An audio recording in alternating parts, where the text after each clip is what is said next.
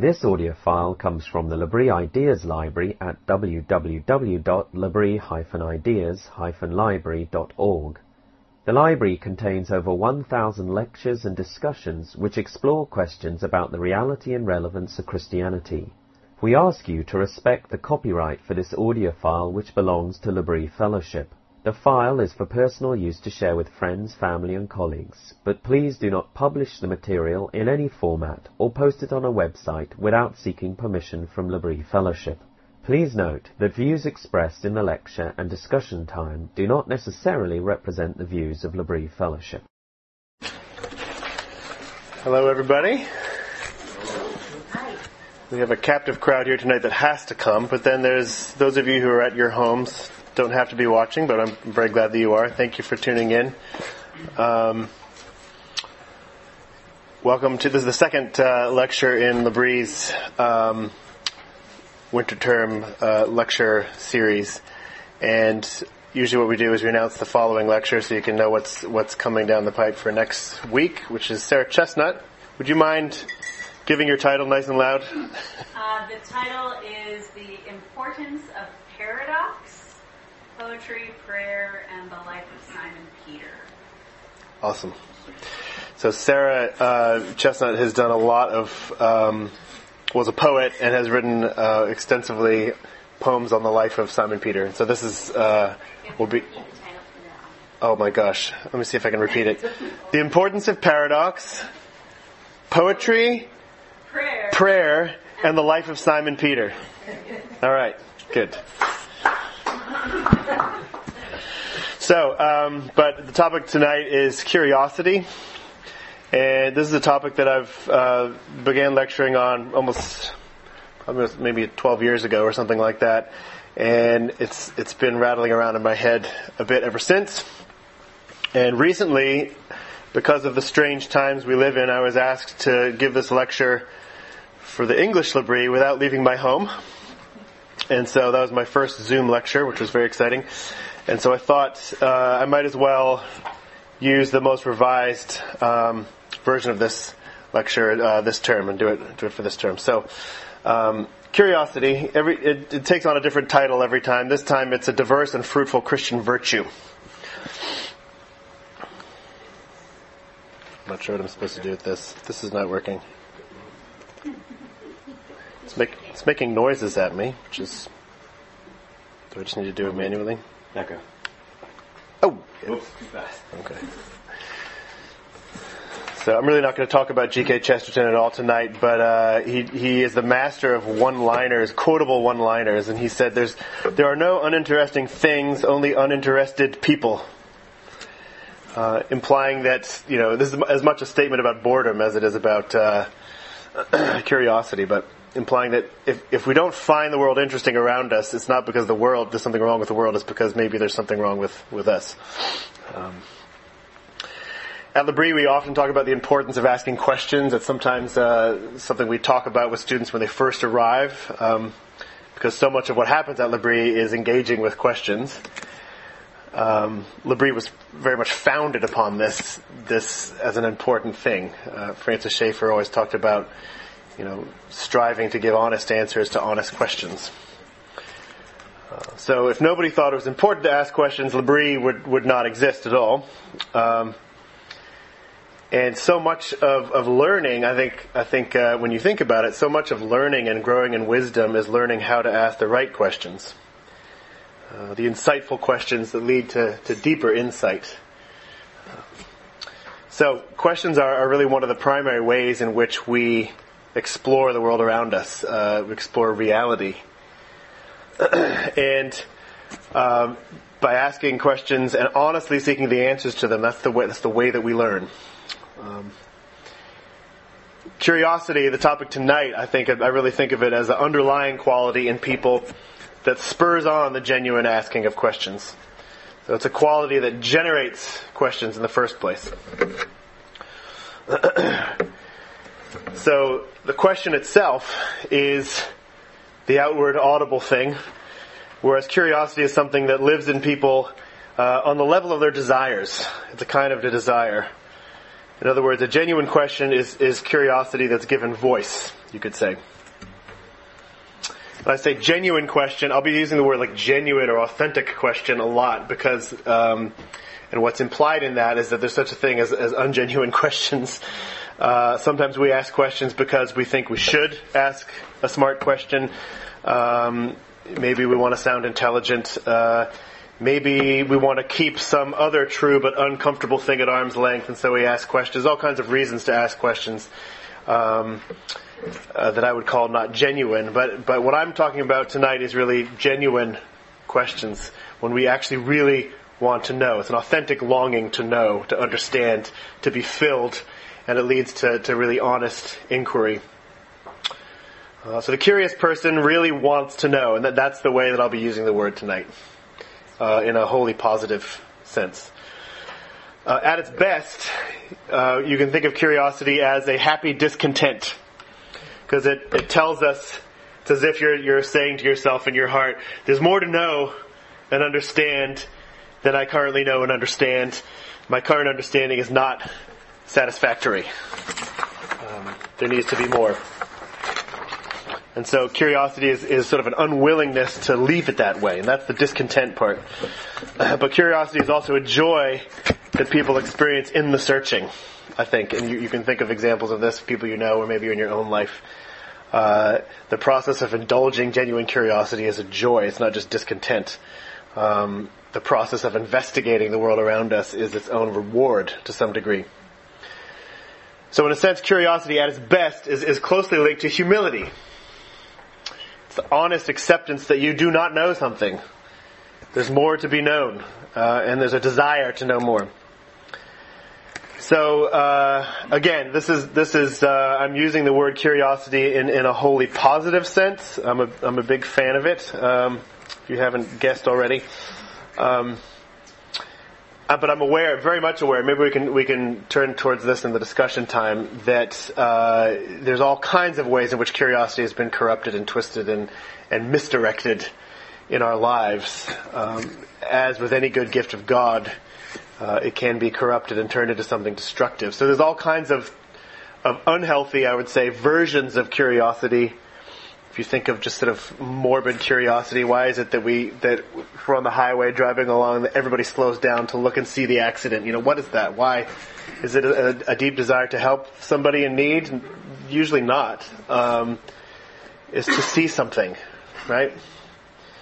Um, we can also be overly curious about people's private lives in a way that leads to gossip. That's, this is a, a, another way in which good, a, a good quality that God has given us gets derailed and misdirected towards something destructive.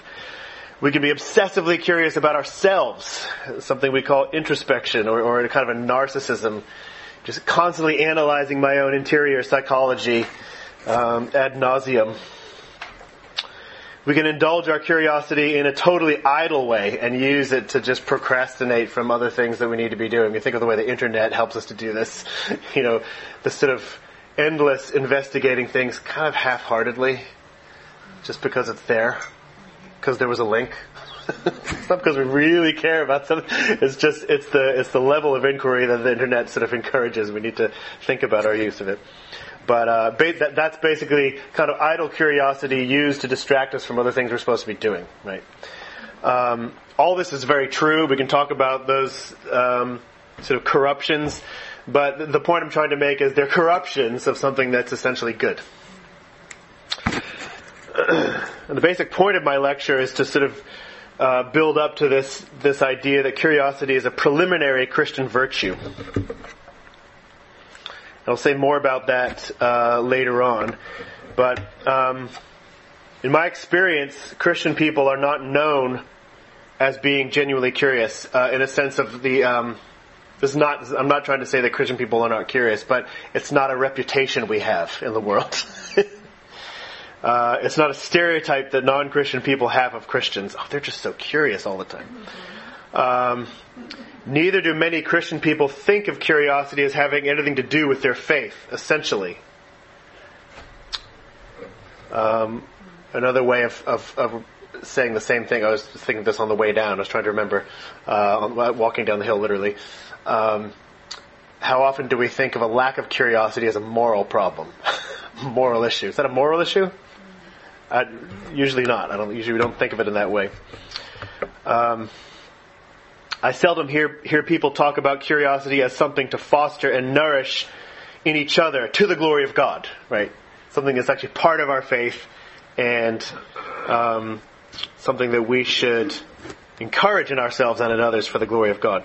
How many times have you heard someone say, uh, referring to somebody else, what a godly, curious Christian that, that person is, or whatever. Um, when we refer to a person as curious, usually it's, we're really, what we mean is we're saying the quality they have of inspiring curiosity in me. they're curious. It means they're strange, right? what a curious person. It doesn't mean that it's not a quality that they possess wanting to investigate the world. It's, it's what they, it's, they make me wonder. That's, that's what it means. so, um, in other words, it's, it's not often thought of as having anything in particular to do with Christian virtue. It's maybe uh, a quirky uh, personality trait that someone has, but is it, is it essential to their faith? Is it an important aspect of their faith? We don't often think of it in those terms. And, I, and I, my basic point is I'm trying to say that's a problem. Is curiosity should be thought of as a Christian virtue, um, and I'll explain more about what I mean by that later. the idea of what, what, what if curiosity was the, one of the marks of a Christian, along with love and other things. so, um, my outline tonight, that was all introduction, sadly. Um, but uh, the outline tonight is these basic three three points, and I want to start um, talking about how, how, much of a diverse thing it is. It's not it's not one little narrow thing that we're talking about when we say curiosity. Uh, it does not look the same in everybody. Uh, there are many, many, many different kinds of curiosity. It's a wonderfully broad thing that I'm talking about. So this is a very general lecture, in a sense. Um, curiosity can lead people to investigate different things. Some people are curious about butterflies. Some people are curious about uh, food from other cultures. Some people are curious about car mechanics. So, curiosity leads us into different topics, of in, different areas of inquiry. But there's also different categories of questions that I think our different kinds of curiosity uh, correspond to. So, um, there are many curiosities. First, I think, is a curiosity for, for what is there. What is even there? What exists? Uh, and these are, this kind of curiosity leads us to ask those what questions. Um, this is the desire to explore, to observe, to identify, maybe to classify. Think of zoologists or, or people who, who uh, are into taxonomy, like coming up with very specific uh, names for a species, classifying it, uh, or simply watching the bird feeder and trying to name everything that you see, uh, or or find out what is there. And this is just a very, is a very very basic human impulse. What's out there? what exists? Uh, astronomy. I found this little campy picture of Galileo. Um, what's out there? What exists? And uh, so this, I'll just call this what curiosity. It's, it's not very creative, but w- what curiosity? Uh, it's, it's, a, it's not, it doesn't correspond to any one field of inquiry. It doesn't correspond to any one topic. Rather, it's a category of question that could be directed anywhere. Uh, what is out there? Um, there's also how curiosity. How? How? um, the curiosity that, lead, leads us to ask how questions. And this is, this is a curiosity for the hidden workings of things. What is going on behind the scenes to make what we see possible? How do we explain phenomena that we observe in the world? And does anyone know who these people are? If You've seen? Yeah, that's that's Orville and Wilbur. I forget which one is which. I was. That's that's one of their early flying machines. I, when I gave this lecture for the English L'Abri, there's a wonderful uh, colleague there named Josue, who's Brazilian, and he um, he corrected me because I talked. To, I refer to the Wright brothers as the first people to to, to create a, a self-powered flying machine, and he actually he confronted me that actually it was the Brazilian. it all depends how you define powered flight and how there's all kinds of fine-tuned criteria. But Alberto Santos uh, Dumont was uh, one of the first people to. He was living in France at the time. Create a flying machine.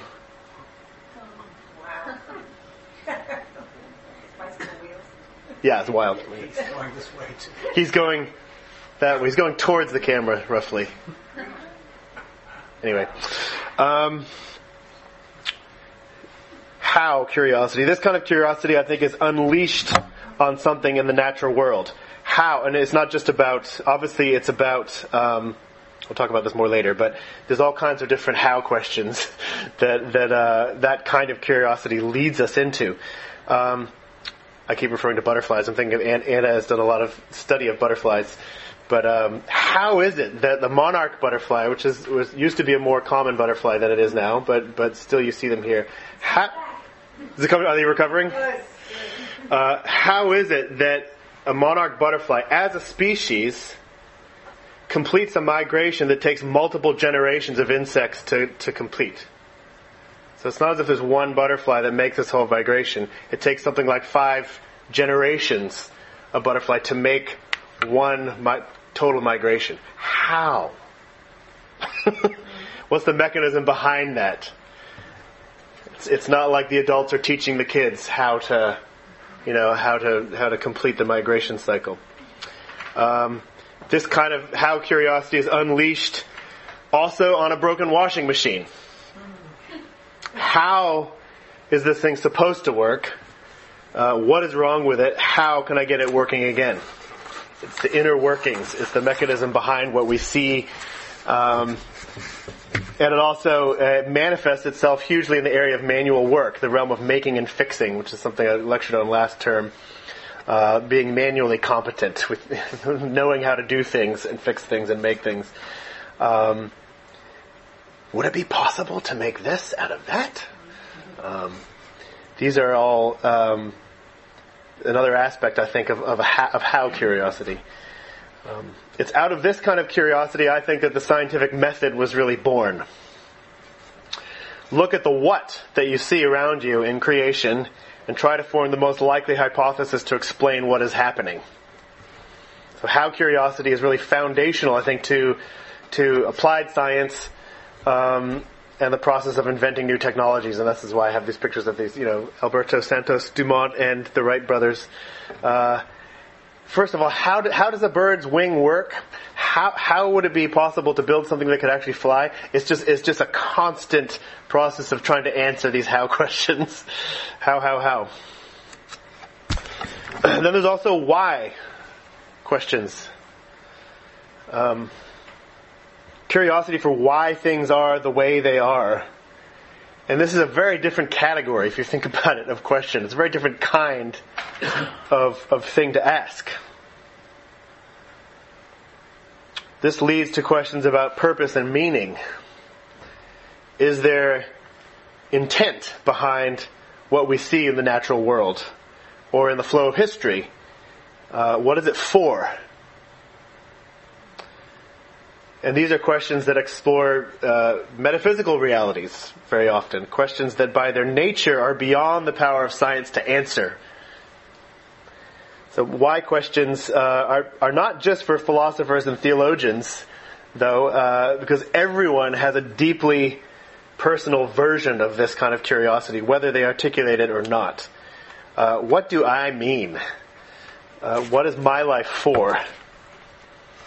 If I'm a person who, who scoffs at the question, or even if even if you are a person who scoffs at the question of what is the meaning of life, many people uh, refuse to take that question seriously. Um, everyone wants their life to have meaning, even if you laugh at that question. Everyone wants to conceive of themselves as existing for a reason of some kind, right? Um, and many people do their best to suppress that desire, right? Um, but uh, the personal question of purpose does not go away just because people think it's silly, or uh, as Dick has often talked about. Uh, many philosophers talk, refer to the question, what's the meaning of life, as a category mistake. meaning and human life. That's like um, talking about the color of Wednesday or something like that. There's, there's, they're two different they're two different categories. It doesn't make sense to even combine those two things together in a meaningful way. Uh, and yet the question doesn't go away. it's still there. So why curiosity leads us to wonder about purpose as we look out at creation, as we look at history, and unavoidably as we look at ourselves. And uh, if we do come to the conclusion, whatever pathway we take, that the world and history and maybe our own lives actually do mean something, the next question that naturally follows is who? And I'm not really going to talk about this much, ironically, because this is really who is maybe the most important question to be asking. But if the if the universe really means something, then who means it? Uh, if my life has a purpose beyond just staying alive, whose purpose does it serve? So for purpose and meaning to be realities, there has to be a someone. So as you can see, why questions are very perilous. They lead us sort of inevitably towards who questions. um, so, uh, these, I'm really just talking about the three, the sort of the, the what, the how, and the why tonight, uh, and sort of hinting at the at the who. The fact that when we start to ask questions about meaning and purpose, it leads us towards the question, who is there? it's not just me. Um, as you can see, I'm, I'm choosing to to categorize a whole bunch of things together under the under the one heading curiosity. Think of all the different areas of thinking and energy that that that I've just been summarizing here. It's tremendous. It's huge. The longing to know takes many, many different forms. And uh, some of us have more of one than the other, uh, but many of us have different curiosities that overlap and coexist and reinforce each other. So they're not, they don't, they don't stay in their boxes at all. Um, questions about what and how often lead to why questions, even in very young children.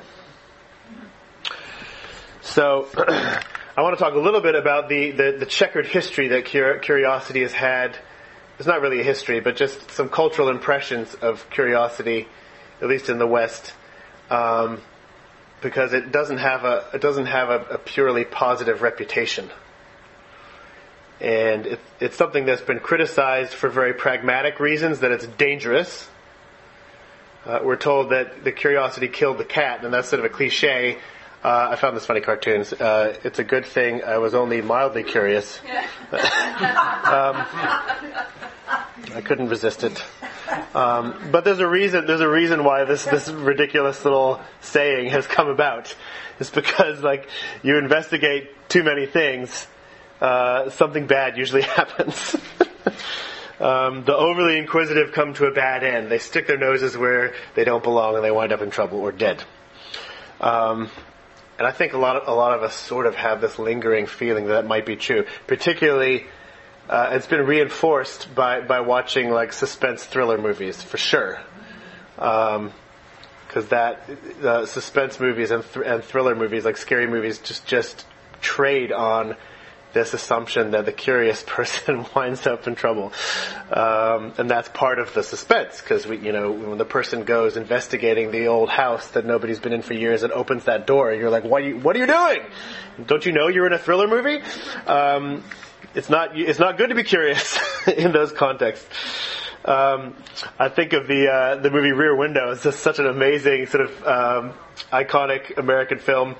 Uh, but it's, it's it's very much about this this guy who's who's laid up with a broken leg, and all he can do is look out the back window to across the courtyard to the other apartments, and he's just an inquisitive person. And it start and and it snowballs, and he witnesses something suspicious, and before you know it, he's you know someone's trying to kill him.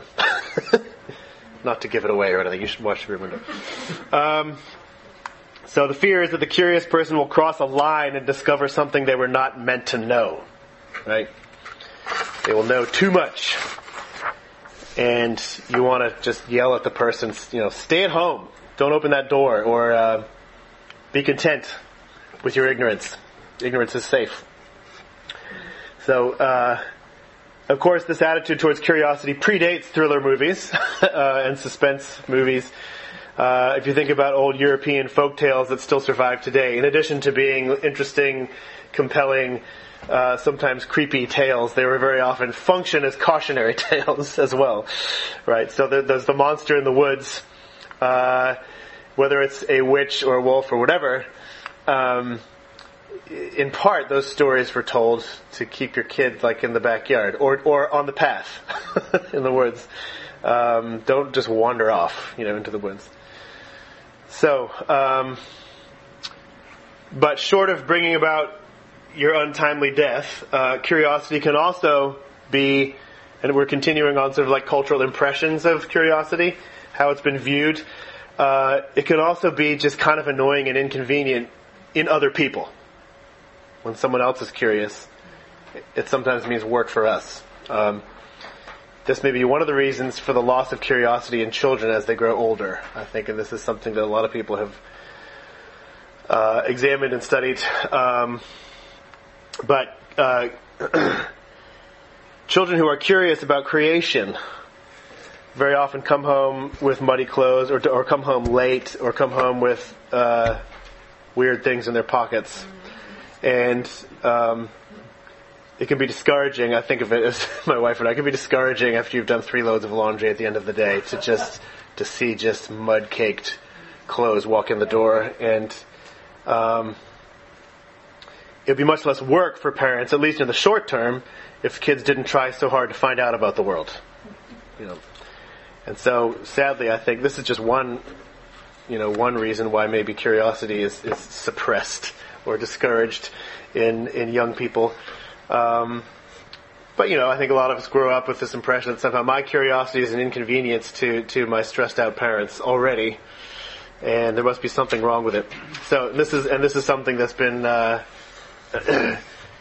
pointed out uh, anecdotally as well as as uh, in much more scholarly ways, but the, the loss of unstructured outdoor play for children is is a huge loss, actually, um, for the general health and well-being of children. And, and, curiosity has suffered a lot as a result. So isolation from the natural world, whether it's because your parents say don't run off and get dirty, or whether it's because uh, you just have a device and you're inside looking at a screen all day long, whatever the cause, uh, that kind of isolation from the natural world um, definitely saps children of their curiosity. And there was a, a, book written a number of years ago by a, a, journalist called Richard Louv called Last Child in the Woods. And he explores there this term he coined called nature deficit disorder, which he's talking about all kinds of developmental and psychological issues that kids uh, deal with um, because of their lack of exposure to the natural world.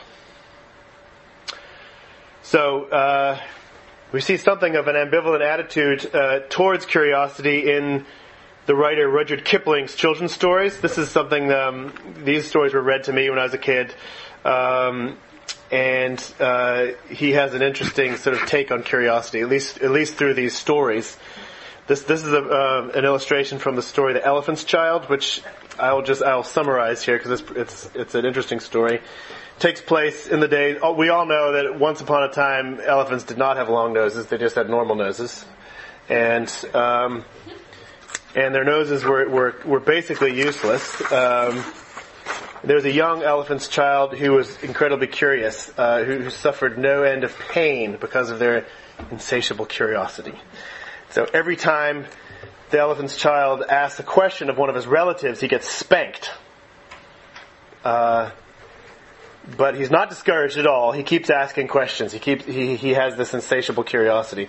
Finally, he, um, he goes on a journey because he wants to find the answer to his most uh, intolerable question. Everybody spanked him for asking this question. Uh, what does the crocodile eat for his dinner? And so uh, you think now, because we've been conditioned to think curiosity gets you killed, um, we think, great, the elephant is now going off to get munched by the crocodile. And uh, this is going to be another cautionary tale about staying away from the water and not being curious. Um, the crocodile is going to have the elephant for his dinner, of course, right? Um, but then this is where Kipling has this kind of subversive uh, twist about curiosity. The crocodile does try to eat the elephant, but grabs his nose, and in the battle that ensues on the bank of the river, stretches his nose out until it's a trunk. And he finally lets go, and the elephant uh, child walks home across the desert, and he finds suddenly that his nose is useful. He can swat flies with it. He picks up watermelon rinds with it, and when he gets home, he pummels all of his relatives with his trunk. And then they all go to meet the crocodile in turn because they all want a trunk like this. So that's, that's the reason why elephants have trunks.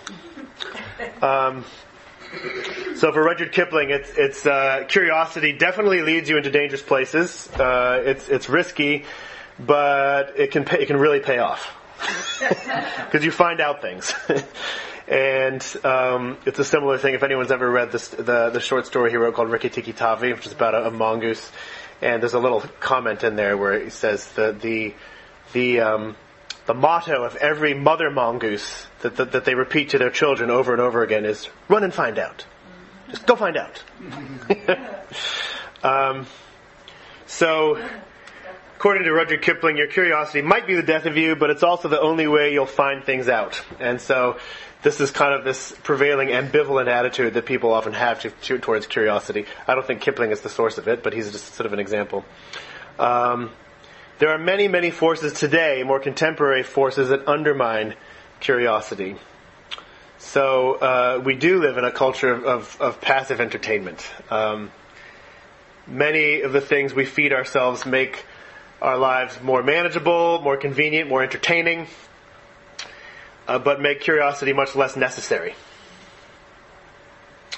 So whether it's social movie, uh, social movie, social media, or or or you know watching multiple movies in a row, binging on episodes of uh, Netflix or Hulu or whatever, or playing video games incessantly, uh, all these very very technologically mediated experiences.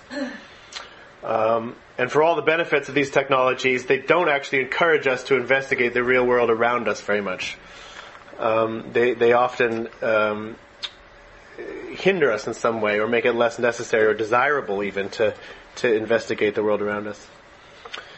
So, uh, and this is ironic because in the age of the internet, uh, we have nearly uninterrupted access to seemingly infinite, infinite information all the time. You know, as long as you have Wi-Fi or a smartphone, um, we have this impression that infinite information is just at our fingertips constantly, right? And you know, superficially, one might say, um, "This is the curious person's dream." Think of all the things you can investigate and learn. What question cannot, can you not find an answer for on the internet? Um, it provides us endless opportunities to indulge our curiosity. And of course, there's there's some truth in this. I'm not I'm not like anti-internet uh, most of the time. Um, obviously, uh, it's way way easier to research something now than it was 40 years ago, 30 years ago.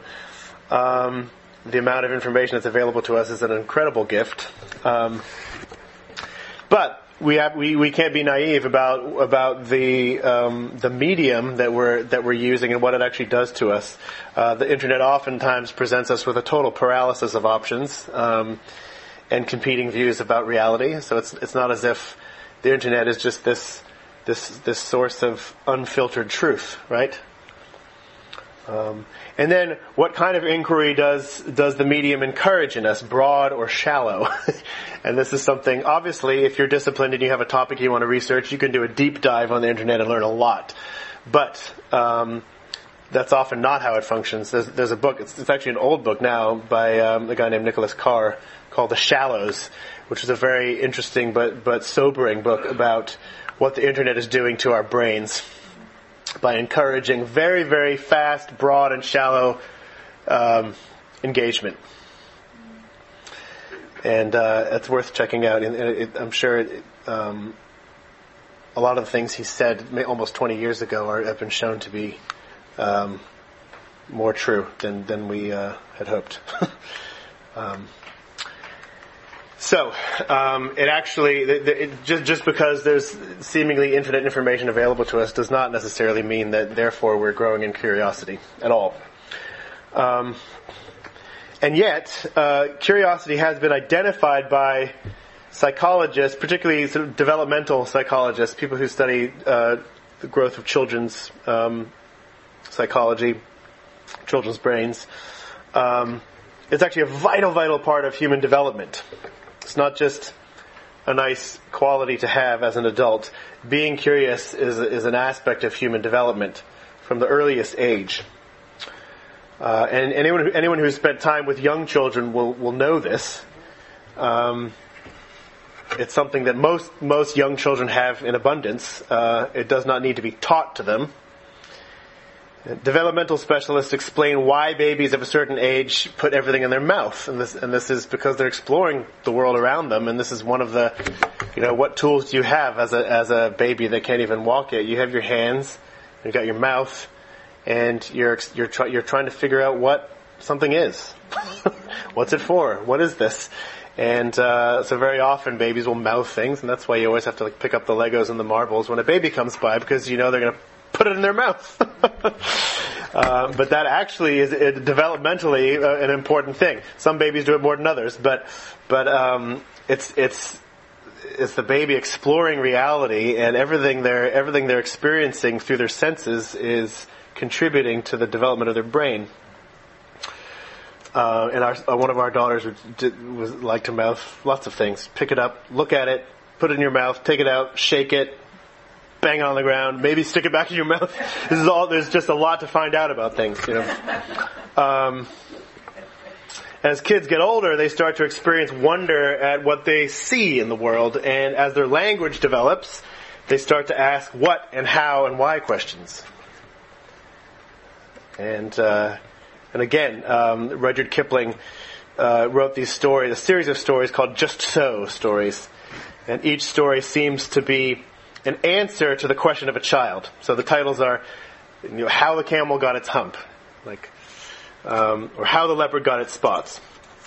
How is it that the world is just so? In other words, and and not uh, anything else. And uh, it's just kind of a fun-loving exploration of, of the of of the particularities of the world. You know that that that kids notice and find wonder in, but sometimes as adults we, we lose that capacity. Um, Kipling is tapping into the children's innate curiosity and, and wonder at the particularities, the just so-ness of the world, particularly animals. Uh, without this um, innate hunger to discover, kids would actually never make meaningful contact with the world around them and would never develop into functioning adults.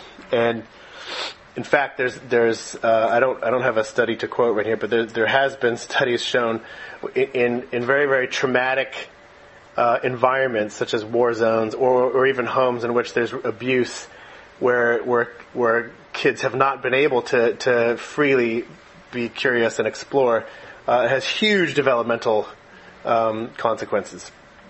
So. Um, there's an article by a guy named uh, Bruce Perry it's it's an older article now, but it, but it's it's been quoted many many times by people, and it's it's exploring curiosity as a fuel of development. And he had oh that's terrible, you can't see that. Anyway, you'll just have to take my word for it. Um, he um, conceived of this cycle, beginning with curiosity in, in a very very young child and curiosity obviously leads you to explore the world around you. Exploration leads to discovery. And then there's an interesting one. Discovery leads to pleasure. This is very biblical. I mean, this is experiencing dominion, you know, in your in your in a way that's appropriate to your capacities as a young child. Like you, it's it's pleasurable, right? And then of course, repetition. You do it over and over and over and over again, again, again, again until there's mastery, until, until uh, a child uh, feels comfortable with, with the sphere that they've explored. And they've learned new skills, they grow in confidence, and in a sense of security where they are, which leads to more exploration. So the, the, the picture is of sort of concentric circles as, as a child develops and grows more mature. It begins with curiosity in the middle and a very small circle in terms of the sphere in which a child can explore and, and and then outward and outward as a child grows uh, in their experience and in their confidence and in their sense of, of being secure. Um, but as you can see, it's it's sort of a feedback loop. That's what this image is supposed to communicate. Uh, it leads to more curiosity as those as those those spheres push outward.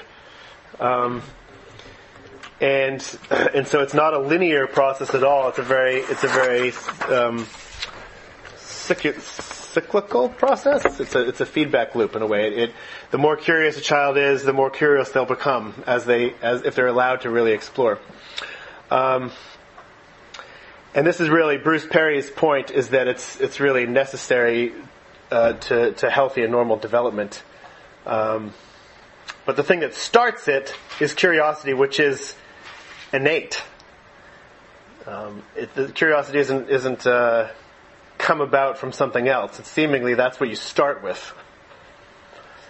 but now I want to move on. So that that's just a little bit of a a, um, a snapshot of how ambivalent we view curiosity how ambivalently we view curiosity in our culture. There's there's all kinds of negative connotations to the to the concept, and then uh, all kinds of positive ones as well.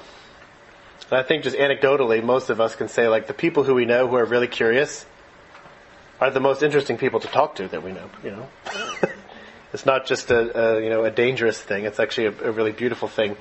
Um, so, uh, but what what about this this claim that it's a Christian virtue? Um, whoops. Yeah. Um, I've anticipated that you one of you will ask. So, where is it in the Bible? Come on. Um, it's not one of the Ten Commandments. It's not a beatitude. Blessed are the inquisitive. It was never said, as far as we know. Um, and of course, you're right. The, Bible doesn't talk about curiosity. At least not. Please, if you if you find a passage, please do tell me because that would be great. Um, but um, I think that curiosity is something that biblical writers and, and, and Jesus himself sort of assumes people have in some measure. Um, and for this reason, it's not often the central point of any one passage, but it's there on the periphery or it's assumed.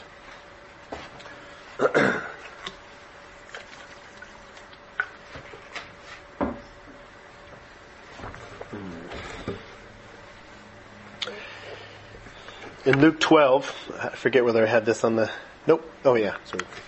In Luke 12, Jesus says, consider how the wildflowers grow. They do not labor or spin. Yet I tell you, not even Solomon in all his splendor was dressed like one of these.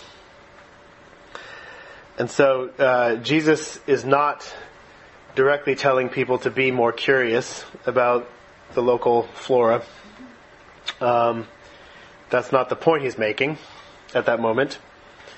Uh, what he is talking about is, is anxiety and trusting God. And the, the flowers of the field are his, his visual aid. He's making a point. Uh, but however, he, he, even though he's not saying be more curious directly, he is saying put your curiosity to work by looking and considering. Um, look more closely than maybe you have before at the lilies of the field. Uh, given God's attentive care for the most beautiful but also the most fleeting of things in the world, flowers in a field. There's almost nothing more beautiful and there's almost nothing that lasts such a short time. It's like, it almost seems like a waste, God. Um, given God's t- care for those things, how much more will He care for you? So Jesus is making a powerful point about God's care for human beings, but he's assuming that his listeners have a certain level of curiosity about the local plant life, uh, or encourages them to really, you know, go look, think about it, consider it, um, in order to grasp this very, very important theological point about your value to God. And today, um, there are many more forces at work that suppress curiosity than there were maybe in Jesus' time. This is maybe, you know, this could be contested, I, I assume. I mean, a lot of the people Jesus talk, was talking to were um, maybe experiencing poverty, and there's all there's all kinds of uh, real life situations that that make curiosity uh, difficult. Um, but Jesus was not dealing with people that spent you know, 20 hours a day inside looking at screens. Um, most of the things that Jesus said were probably said outside. Anything Jesus said to a large group of people was said outside. Um, everybody was outside a lot. Um, today, I do think that, that many of us have a much um, less meaningful exposure to the natural world, and perhaps we need to be told to be curious more than people did back then. I don't know. That's, I mean, I'm, I'm not. Um, that that could be worth discussing. But um, I would say a similar thing to what we just um, reflected on in the Gospel of Luke is going on in in, uh, God's questions to Job at the end of near the end of the book of Job. This is where the Lord finally shows up and uh, begins asking Job question after question after question about creation. And it's things that Job uh, had no doubt maybe observed to some degree, but he can't explain. He certainly can't answer the questions. They're they're impossible for him to understand. Um, but uh, there are things you can imagine he wondered about. if Job had never ever shown any interest in anything around him, these questions would have been meaningless. But they're not meaningless questions. He just can't answer them. He's uh, he's told to consider this. Look at that. Look at look around you. Look at the look at the monster in the ocean. Uh, do you tell him what to do? um, and so, in a sense, there is an assumption that you've already looked around you. You've already considered something about the natural world. Uh, what do I mean by preliminary virtue, though? Um, what I mean by that is that I think curiosity provides a foundation for the development of other Christian virtues. It's it's a uh, it's not named as a virtue anywhere, but it's something. It's a foundation um, that if you have it, it makes the, the the flourishing of other virtues come in a much more natural way. So I'll be reflecting on on three broad areas in this section of Christian obedience. And uh, if they are to flourish in us, these three areas of obedience really require curiosity. So anyone can can uh, strive to grow in these areas, but but in the absence of curiosity, it's more of a duty-driven experience. Um, and so these areas are uh, care for creation, love for people, and knowledge of God. It covers a lot obviously the Bible has a lot to say about each of these. Um, but I'm just going to start with the first one. And again, I'm, what I'm trying to what I'm what I'm trying to show is that um, curiosity in a human being allows us to respond to these to these areas of obedience much more naturally and with joy, and in a way that would help us grow. Uh, if we have no curiosity, these will be truly uh, difficult, onerous, perhaps impossible tasks. So care for creation. Uh, Genesis 1, oh no, sorry, Genesis 2, verse 5, and then skipping a few verses to, to 15.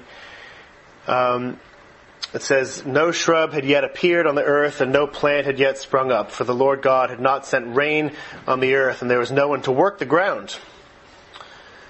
And then verse 15, the Lord God took the man and put him in the Garden of Eden to work it and to care for it. And so um, there's obviously a lot that could be said, but just just briefly, according to these two verses, Adam's purpose for being in the garden in the first place is to work it and to care for it. Um, it was not complete. You know, verse five there, the picture that is, is like it's not complete yet because there's no one there to work it. So there's not this idea of a, of a um, pristine wilderness untouched by human hands is not really the picture we're given in Genesis. It's, it's, it's good engagement between people and the natural world. um, and this is a fundamental biblical teaching about the role of humans. Uh, we are to be stewards. And being a steward means that the world belongs to God and not to us.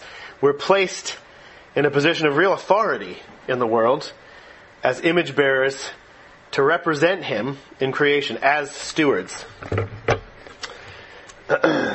So ultimately, it doesn't belong to us. Ultimately, we're answerable to God for our treatment of what is His.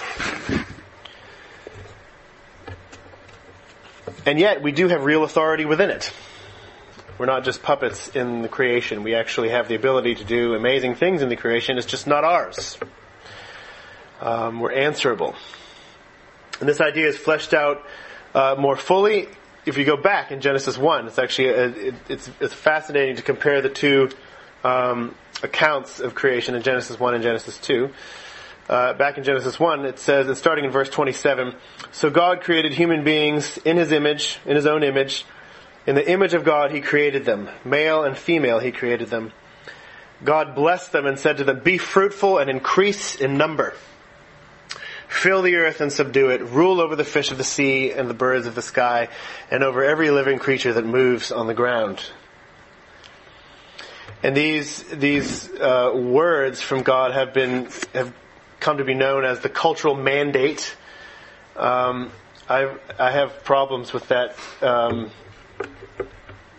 that, that term, uh, because in the context of this passage, it's really a blessing. It's parallel to the other blessings that God gives to, to the other creatures. And so you could say it's a cultural blessing, maybe. It certainly, certainly is a mandate. He tells you have to do this, but it's also, um, God blessing them. Um, it's interesting to try to imagine what kind of a world it is that God has set them loose in. Um, it's clearly a place where there is some order and also some chaos there was order because God had established many things in creation before Adam and Eve show, show up, right? Uh, Adam and Eve were not expected to stroll into a cosmos that was completely chaotic and bring order out of chaos. That was God's job from the beginning, from the very first verses of Genesis. Uh, they were set loose in creation in which, thank God, a lot of things had been decided already, right? Uh, otherwise, it would not have been habitable. so, part of the cultural mandate or blessing, you could say, was to discover how God has already established things. Uh, to explore, there's a theologian uh, named Trevor Hart who, who, refers to this as prior orderliness. There, and this is true for any of us as we come to the world, whether we're an artist, uh, whether we're in the sciences, whether we just like to hike, whatever, whatever it is uh, we, we walk out into a world in which there is prior orderliness. There's a way in which the world has been formed before we ever got there.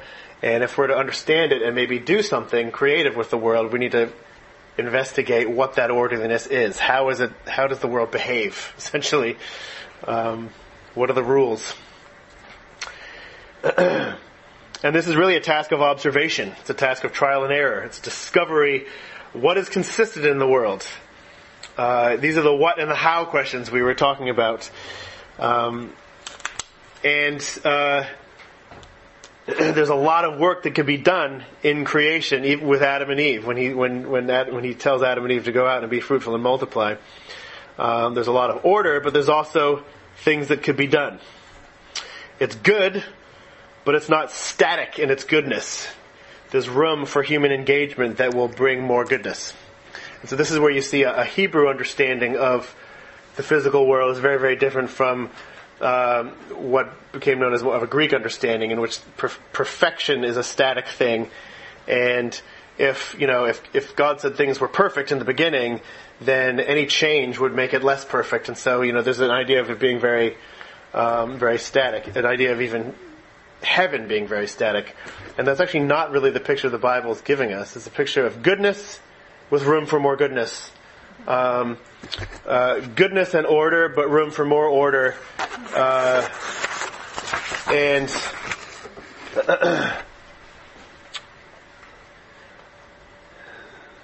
yeah, so this is something that Jeremy Begbie, who's a, a, wonderful theologian and has done a lot of work on the arts, he, he thinks that uh, one of the ways he has explained what art making is, is um, essentially bringing forth more praise in creation. Creation is, in a sense, praising God all the time by being what it is, and yet there's inarticulate praise there waiting for humans to articulate and engage with. Um, anyway, that's, that's, a, that's a little bit of a tangent, but we see there's both observation necessary and invention necessary from the very, very beginning. In this, it's implied in the cultural mandate or blessing. Um, to make culture, people have to both find out what the world is like and bring about something new. Um, they don't have a how-to manual. They're expected to, to figure a lot out. um, so in other words, they have to be curious. they, curiosity as something in, in Adam and Eve is something that's really essential for this whole task to get off the ground. Um, particularly exploring the prior orderliness of creation. What, how, how are the ways in which God has already ordered things uh, that we need to learn about and submit to, in a sense, before we can do anything ourselves? And this, this, uh, we, we've we've done a lot of um, speaking in the last few years about dominion, which which is um, it's, it's a biblical concept of, of something that God has given human beings uniquely uh, and it's a kind of power. It's actually power that is rightly employed. God given power that's rightly employed. Before the fall, uh, it was a power to look and learn and plan uh, and intentionally affect the world around us and bring more glory out of it. It's, it's another word that you could use is agency. We all have the power to affect the world around us, and that's a God given thing and a good thing uh, even today, people do have the power to make choices that actually really impact the world. We're not just um, uh, helpless. Um, my point is that at creation, humans are given a task by God that can only really be accomplished by intense investigation, exploration, discovery, which is exercising this this dominion. Uh, and curiosity is just is just uh, inseparable from it. I think. Uh, this is the first and most and the ultimate unleashing of human curiosity when God says, "Go," you know, look at all this stuff I've made. Go out there and uh, and figure it out. See what you find. This is one of the reasons why the word mandate I think doesn't do it for me because because it's a little bit like telling someone to go and do something that that that they were made to do and that will give them joy and maybe it's the thing they want to do most and you say you have to Right? It's like, okay. um, yeah. Anyway. Uh, so, uh, the first task of, of, stewardship. Remember, we're talking about curiosity as a, as a, preliminary virtue which helps us to actually care for creation. Um, the first task of stewardship, I think, in the garden and for us today, still the same, is to observe uh, look closely and answer the basic what and how questions. Notice what is even there. What kind of a world have we been placed in to care for? How do ecosystems function? How do they thrive? How do they suffer? Um, without without really concerted curiosity and investigation, we will never learn enough about the world to care for it well. And if you study anything about the history of ecology, there's all kinds of horror stories about people trying to um, to manage an ecosystem before they understand how it works.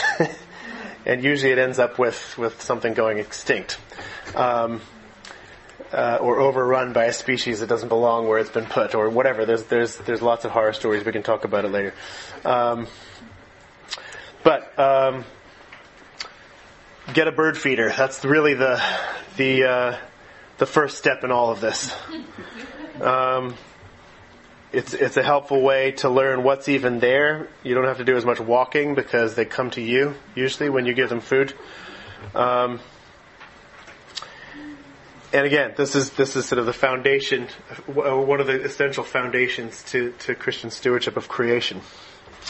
Um, what about loving people? This is this is the other whole area of obedience that I was referring to. Um, curiosity can empower us, to, I think, to take the first step towards loving other people. Um, how does curiosity help us to love people? Uh, of course, loving a person, it, it's a much more, it's a, it's a more, um, uh, well, it's a personal endeavor in a way that learning about creation is, is not, maybe, but, but uh, it's much more than accumulating facts about somebody uh, as we come to know them. But uh, asking good questions from somebody is really the, the first active step towards knowing them and loving them. Uh, it's one of the best ways we can show a stranger that we care about them is to ask them good questions. What does it communicate when we when we ask careful, intentional questions about somebody to somebody? We ask them. Um, it means that we're interested in them. Uh, they're not. Uh, we're not indifferent to their presence, their existence. It communicates that we see them, that they're, we value them enough to find out more about them. Um, a, a, lack of curiosity and indifference, I think, sort of go together in our relationships with people. Because we're just, if we're, uh, if we're indifferent, don't really, don't really care at all about who this person is and where they're coming from, then uh, it oftentimes manifests itself as just being total lack of curiosity. I don't care. Why, do, why, why would I want to find out about you? Um, I'm going to attempt to show a video right now, which uh, is really for the benefit of the people in this room, because I don't think we can successfully show it to those of you who are listening on Facebook Live. Apologies. I think we will be able to um, post the, the link to it. But this is from a show that, that uh, called Ted Lasso, and it's a really interesting um, conversation that takes place in a bar uh, the basic premise of the show is that uh, a very um, wealthy man and woman who own a, a English football team, so that's the soccer team to us in America. They they get a divorce and the wife owns the team and she's trying to get revenge on her husband, so she tries to destroy the team, destroy the club as best she can by hiring an American football coach to come and coach the team. that's Ted Lasso. So he's he's an American and he's he's really campy, and he shows up uh, in this um, to to try to coach this uh, soccer team, and uh, it's all about that juxtaposition, him coming to get in, into a into a very different culture. But this is him playing darts with the the husband that used to own the team, who's a really um, a pretty much a terrible person. Uh, just to warn you, there's, there's some foul language in this, uh, but try not to let it distract you. It's it's uh, it's English swearing, which is different than American swearing. So, uh, it's, yeah. Anyway, okay. Yeah, good. Yep. So Rupert, y'all take your darts over here pretty seriously, huh? Uh, this and uh, what's the billiard game y'all do that sounds like a brand of cookies? Snooker? That's it. That's the one. Yeah, boy, I'd love to curl up on a couch under a weighted blanket, watch You Got Mail, and devour a box of Snookers. See what we got here. Hey, there it is. Do you like darts too? Oh, okay, I'm more of a, you know, a cornhole man myself. Yeah. Oh, yeah. how about a game? I mean, we could you know, maybe wager, say, ten thousand pounds? Well, as my doctor told me when I got addicted to fettuccine alfredo, that's a little rich for my blood. uh, how about this? If you win, I'll let you pick the starting lineup with the last two games of the season. But if I win, you can't go anywhere near the owner's box, at least not while Rebecca's still in charge. What the heck? are you doing? Why would you some phone call right now? You went on this phone up out here. It's okay. What do you think? You're on. Okay. Uh, double in, double out. Whatever you say, Rupert Dukes. Yeah. Just let me know if I'm winning or losing, alright? oh, I forgot I have these on. Oh, wait a second. I forgot I'm left handed. That was going to be a hoot. Rupert, get in! Shut your stupid little fat mouth around. Shut it. For you. Shall I be giving you the line-up card now, Ted? I shall be putting Obisanya back on defence where he belongs. That's exactly what I said, didn't I? No, it's not all Ted's fault. My ex-wife's the one who brought the hillbilly to our shores. I know she's always been a bit randy, but I never thought she would fuck over an entire team. Hey! Better manners when I'm holding a dart. Please. Hmm. Mate, we don't need to win. Two triple twenties, more than Good luck. You know, Rupert, Guys have underestimated me my entire life. And for years, I never understood why. It used to really bother me. But then one day, I was driving my little boy to school, and I saw this quote by Walt Whitman. Painted on the wall there. It said, "Be curious, not judgmental." And I like it. So I get back in my car, and I'm driving to work, and all of a sudden, it hits me. All them fellas that used to belittle me, not a single one of them were curious. You know, they thought they had everything all figured out, so they judged everything, and they judged everyone. And I realized that they're underestimating me. Who I was had nothing to do with it. Because if they were curious, they would ask questions. You know? Questions like, have you played a lot of darts, Ted?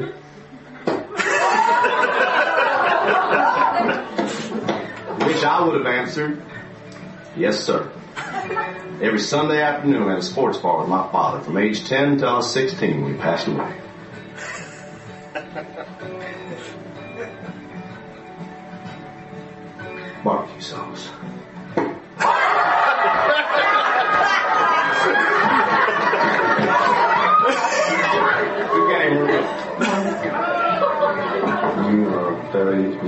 Consolation prize. Rebecca, Ted, enjoy your evening. May, as always. Yeah, that felt good. Only one thing left to do now. What's that?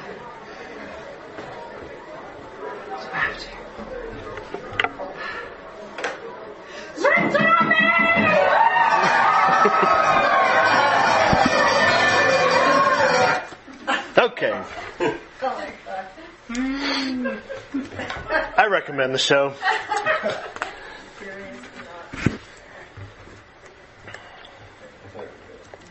So yeah, that was that was. Um, did you notice when he talked about curiosity in that scene? but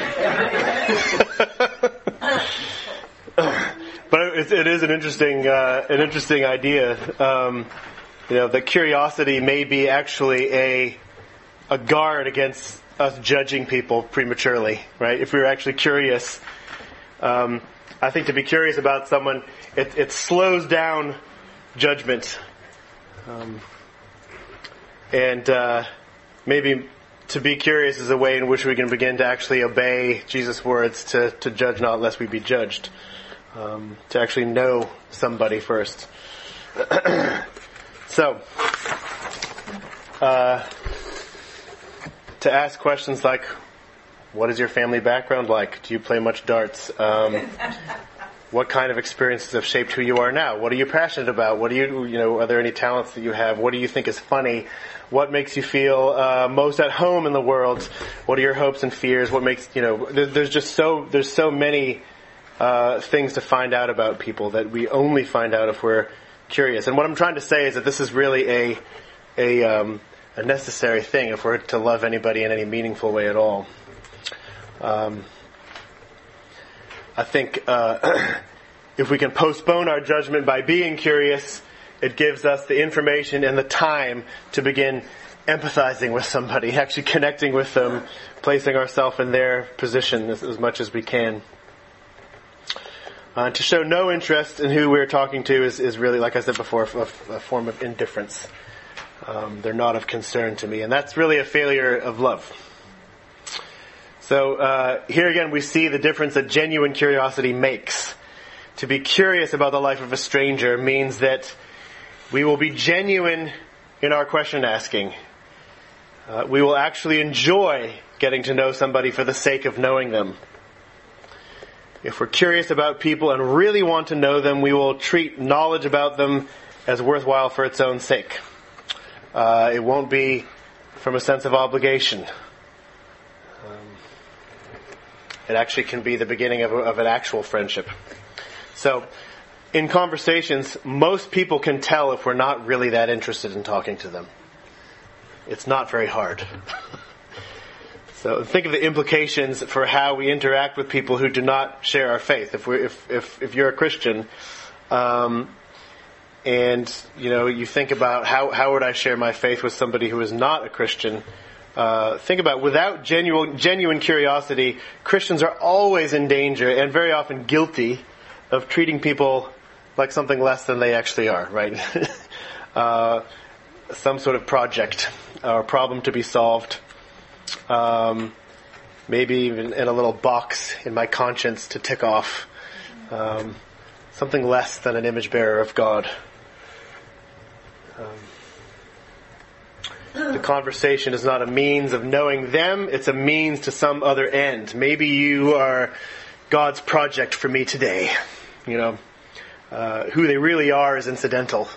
And I think this is something that we um, have seen. Maybe we've been treated like this. Maybe we've treated someone like this. But but um, there's so many ways to treat somebody as less than an actual image bearer of God, uh, who is worth knowing for the sake of knowing them. So, uh, to be curious is just uh, a huge um, resource somehow in how we in how we relate to people. Um, there's a, an interesting uh, little line I heard Tim Keller say once that I really love. Um, really, he's talking about humility. It might have come from somebody else. I'm not sure. He might have been quoting somebody, but he says the mark of a humble person is not that they're self-deprecating. Sometimes we think that it is. If I'm humble, I, will just talk trash about myself all the time. That that's humble, right? It's like no, it's not. It's not uh, self-deprecating. The mark of a humble person is their interest in you. that's what a humble person does, is try to find out about you. Uh, in other words, humility isn't just a um, a bad impression of myself. It's not thinking about myself as much and turning outward to, to other people.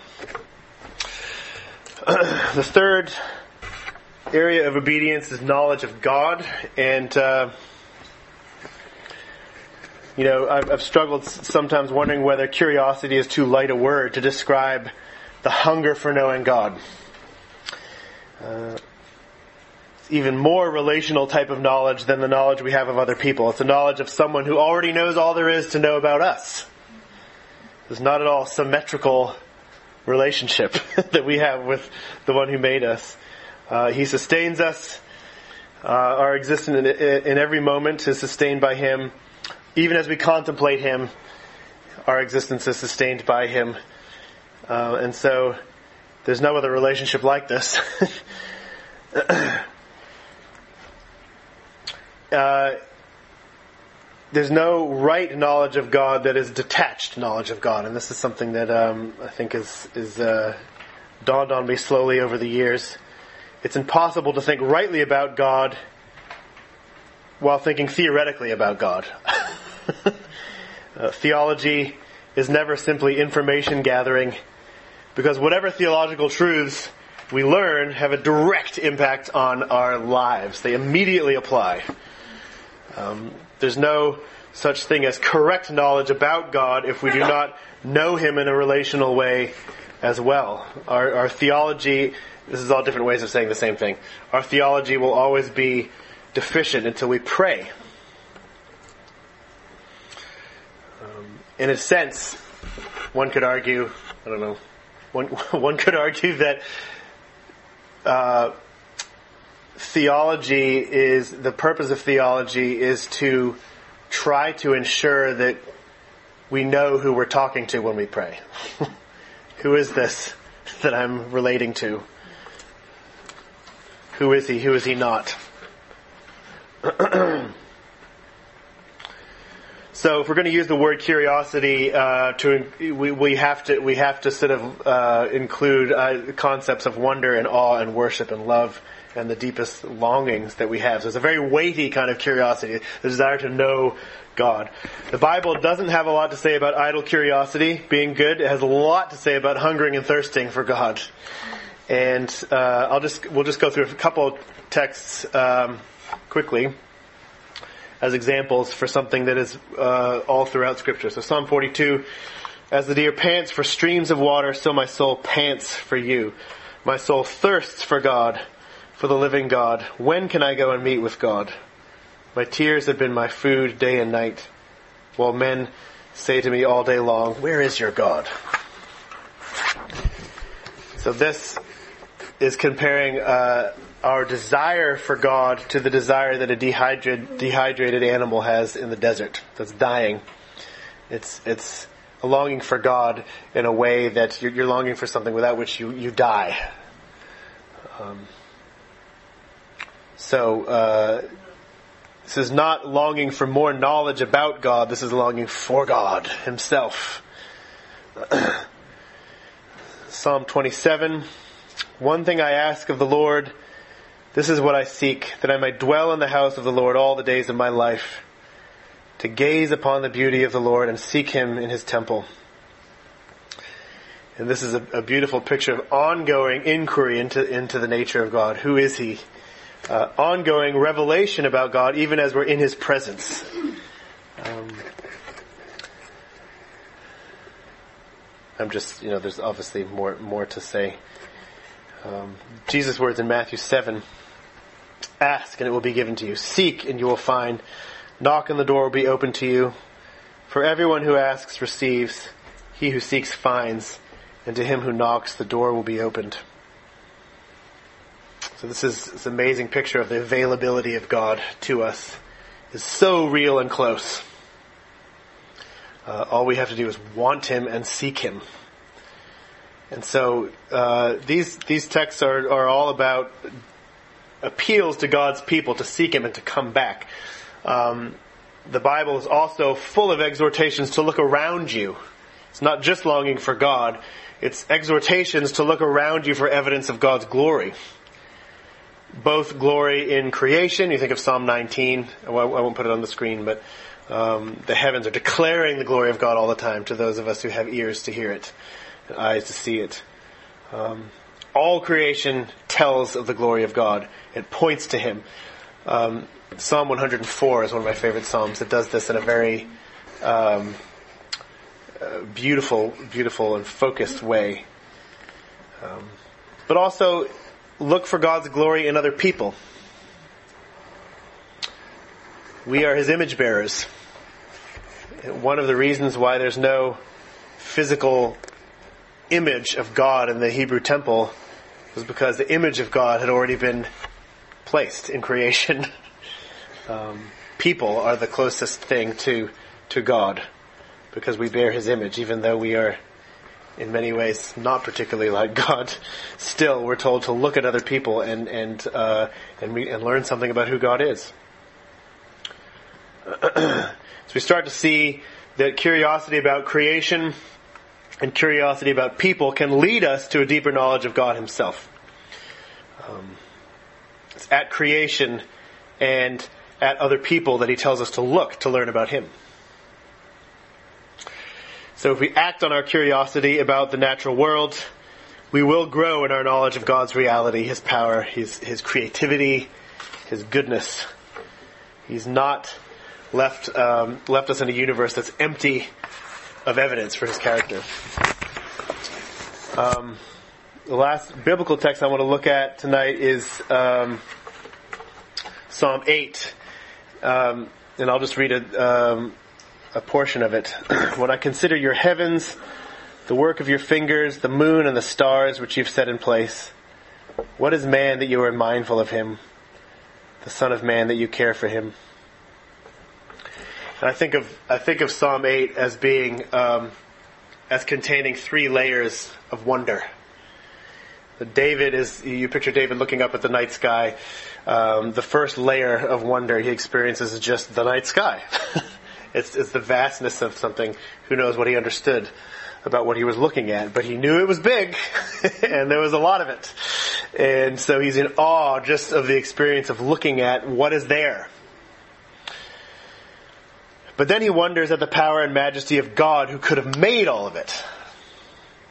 Who must, to some degree, transcend it, or to every degree, transcend it. So that's the second layer of wonder. Who is this God that could have made, made this? Something that's bigger than even I can imagine. He's bigger still. And then there's the then there's sort of the punchline, which is the third third layer of wonder. He wonders at the fact that despite the vastness of the world and despite the fact that God transcends it all, he still considers David significant. What in the world is going on? Why? so, uh, and I think we can join David in this. This is a good discipline. Um, along with David, we can observe the natural world, learn something both about God's power and transcendence, but also His immanence, His closeness. Um, it is an amazing thing that the God who made the stars pays any attention at all to, to, to me and to you. And actually is right next to us in this room and actually is sharing our, our burdens. Looking at creation to find more about God, we've talked about this uh, Anna and I have done a series on creation care, this, a very loose series on creation care over the last couple of years, and um, I'm, I'm really fascinated by this idea of being able to look around at the world as God has made it and, and to learn something about His character and who He is. Um, something that I've often included in this lecture on curiosity is this is this funny anecdote, and I'll, I'll include it again. Um, this guy is named J.B.S. Haldane. He was a British um, evolutionary biologist, 20th century. I'm not sure exactly when he lived, but he was um, an atheist and famous for being an atheist. And so uh, somebody asked him once, uh, if God existed, what, if anything, could we learn about him by, by looking at the natural world, right? Um, and this is a tongue-in-cheek question because they knew that he didn't believe in God, right? Uh, but his answer was really great. So he, he said, um, if one could conclude anything as to the nature of the Creator from a study of creation, it would appear that God has an inordinate fondness for stars and beetles. Oh, there's the quote, yeah. Oh, yeah, so, okay, so this is um, pretty amazing. Uh, beetles constitute 22% of all of described species on the planet Earth. So what's the runner-up then? Like, like the next closest Plants and algae, at what percent? 18. I'm sorry it's so tiny. Vertebrates are 1%. That's all, anything with a backbone is 1%. What's the other? What?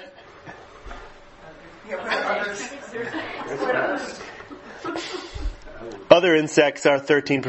No, just other. Just plain other. Oh, other. Oh, yeah, I don't know. Other invert. Oh, yeah, other invertebrates. That's a whole 12%. Okay, we're in there somewhere. Just other Like top of line. I, don't- I have no idea. I have no idea. It's just knowing that we've got, You need to do your own research for. The, we've got a lot of species out that we haven't even identified. yeah, un, yeah. Described species. That just means things that we've discovered and named. Labradoodles.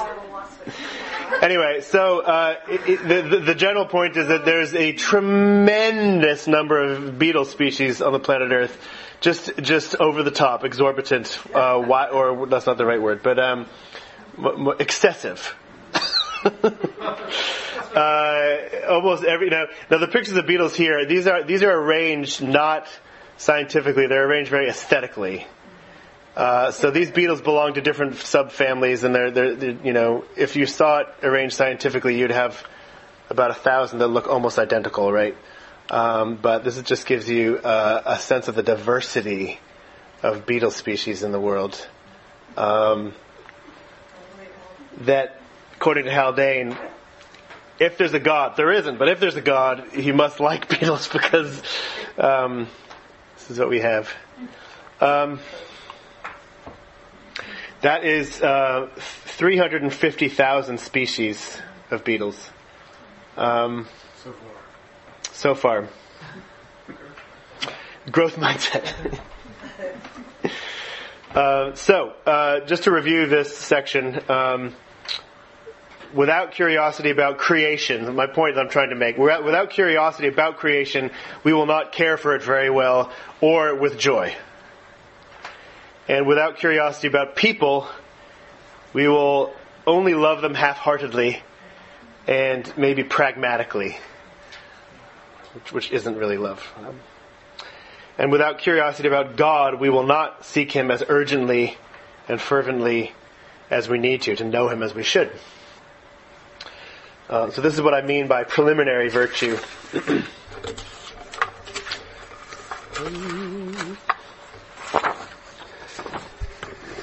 And then, so what, what a lot of the biblical texts were about is, is, you know, without curiosity about creation and other people, we'll miss out on two of the main ways that God has told us to get to know Him. So obviously, Scripture is, is an important way, but, but, uh, theologians often talk about two, two books that we hold, one in each hand of, of to, to know God. There's the book of, of Scripture, which is, uh, special revelation, and there's the book of creation, general revelation that anybody can go and look at to learn something about who he is.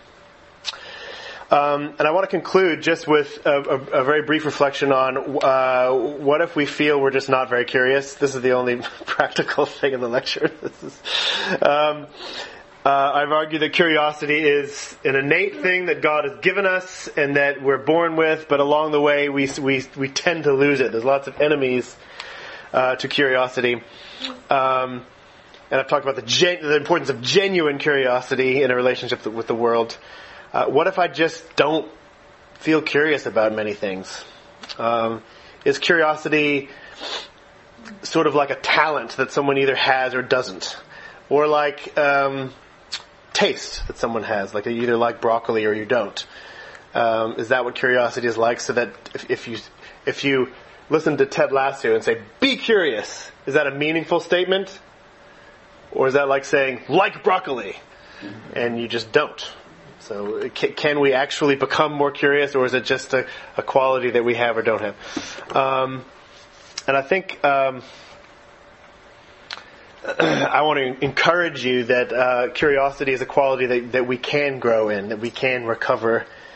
Um, we have every reason to expect to grow in curiosity if we try to foster it, because to do so, we're actually restoring a, a, creational aspect of our humanity, which is what God is in the business of doing.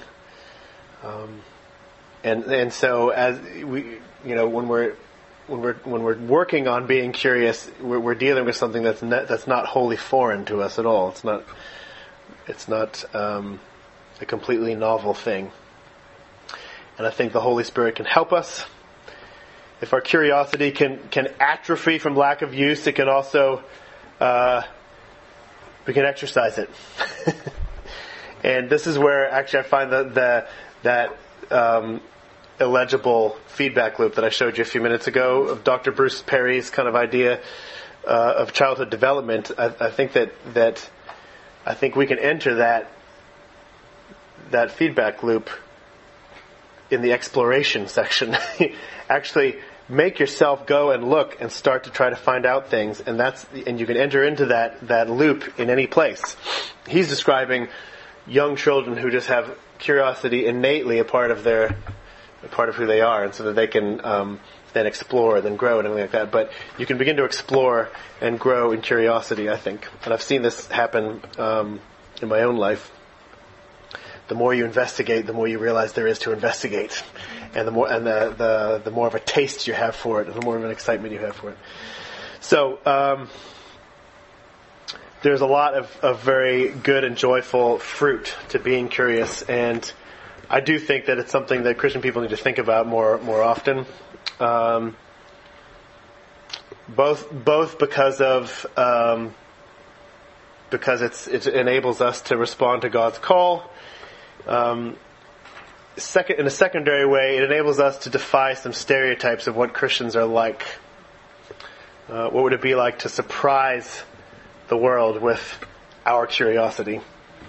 Uh, and, and for curiosity to be, to, to be displayed as part of my belief in who God is. That would be good. I think that would be surprising for lots of people. I'm going to end there, and uh, at this point, we can uh, share comments or questions, and we'll take some from the room, and then maybe if, if those of you who are far away want to type in your questions, um, then I think Anna can can read them out. Yeah. Any thoughts? I've gone on a bit longer than I wanted to. I apologize, but uh, any any thoughts or questions?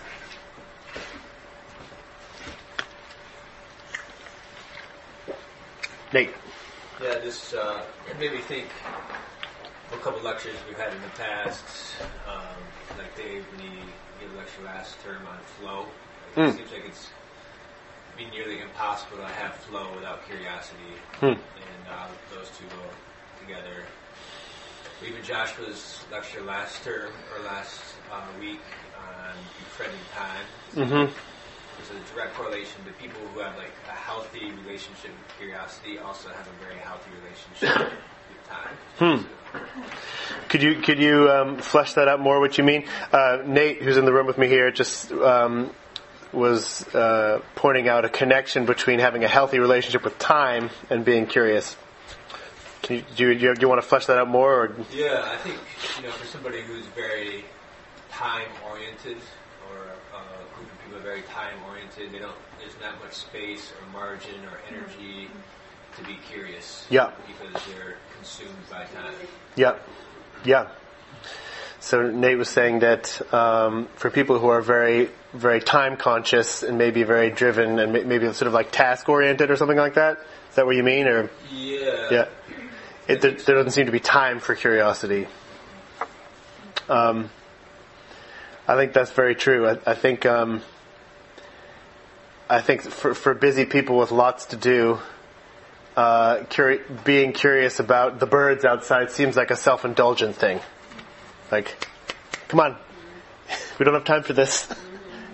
Um, and it's true that you know if you if you have young kids, sometimes you do have to say we don't have time for this because there actually is something that has to happen. But but uh, if there's no margins in your life to um, explore without any set goal to achieve, then uh, then I think part of th- that part of us will sort of starve. I think, um, and uh, or or I guess a better word is curiosity atrophies from lack of use.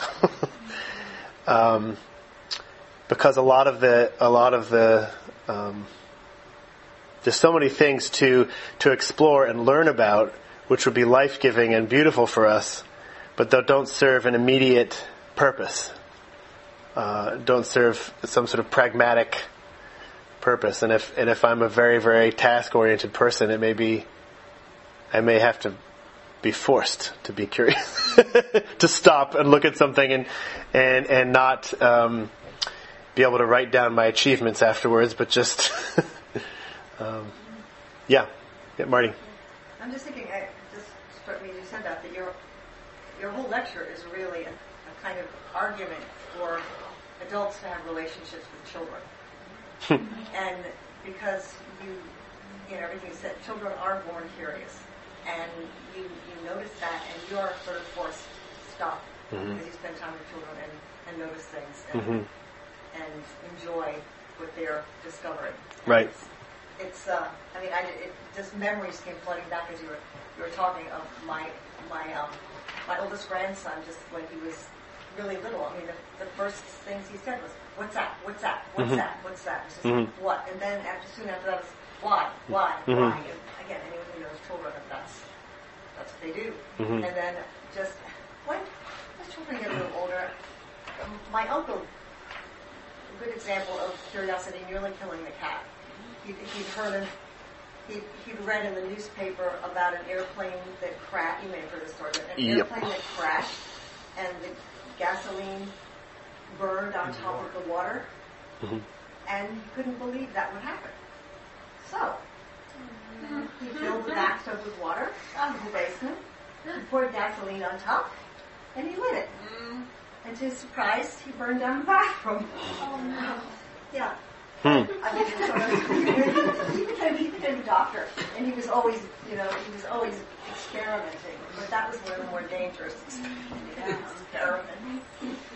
If curiosity doesn't kill you, it makes you stronger. Yeah. Yeah, well, it gave him a lot of work. Yeah. because He had to fix the bathroom. Yeah, yeah. So this the the, the comment here was about um, about uh, how much in this lecture had to do with children and the relationship of children and um, children's curiosity, and uh, I think that's true. Uh, that is maybe another pathway for grown-ups to grow in curiosity is to spend time with kids, and then it's like it rubs off on you. It's like you're you're um, it's a because because what you're doing is you're is you're if you're actually engaging with the child and not just like spacing out yourself, um, you can start to see something that's very commonplace to you, but through their eyes, which is it's new. Like everything is new. Think think of all the things that are new to a small child. Um, I think I remember. Uh, maybe I've maybe I've inflated this story into being more profound than it actually was. I don't know, but I was with my daughter Abigail she was very little, um, just just barely verbal, you know. But she had you know kids books and seen pictures of bees before, and they go bzzz, and you know she you know, and uh, we were out on the patio here, and a huge big bumblebee was just like just like hovering in the air right in front of her, and she was just like, you know, because it, it, it wasn't just like look at this interesting thing. It was a connection between what she had seen in her book and then the real thing, uh, and it was just like she knew it was a bee, and she was astounded, you know. um, and that was really, you know, wonderful to experience something completely commonplace. And, and, and when we are familiar with something, we become underwhelmed by it when we um, doesn't impress us anymore. And to to see uh, to see her experience something commonplace for the first time was like, well, yeah, it really actually is quite a helpful thing for grown-ups to to see that because like, oh, actually, it is it is pretty amazing that this can exist. Um, And when Jesus said, except you become like children, yeah, you can't enter the kingdom of heaven. It'd be great. And curiosity is one yeah, of those qualities. yeah, yeah. Yeah, that makes me think of different stories that we tell that kind of like I think of Peter Pan Mhm. and Yeah. his decision to never grow up Yep. essentially because grown-ups lose their curiosity and he brings Wendy with him to this Mhm. magical land where you're always curious and inevitably he has to go back and grow up and Mhm. it's like it's similar with Mary Poppins her whole goal is to bring families back together and sort of the climax of the movie Hmm. is the like angry banker father saying let's go fly a kite Mhm, to mhm. his children and, and choosing to yeah but I feel like these stories are like a especially as I grow up are like more and more of this like painful nostalgia Hmm.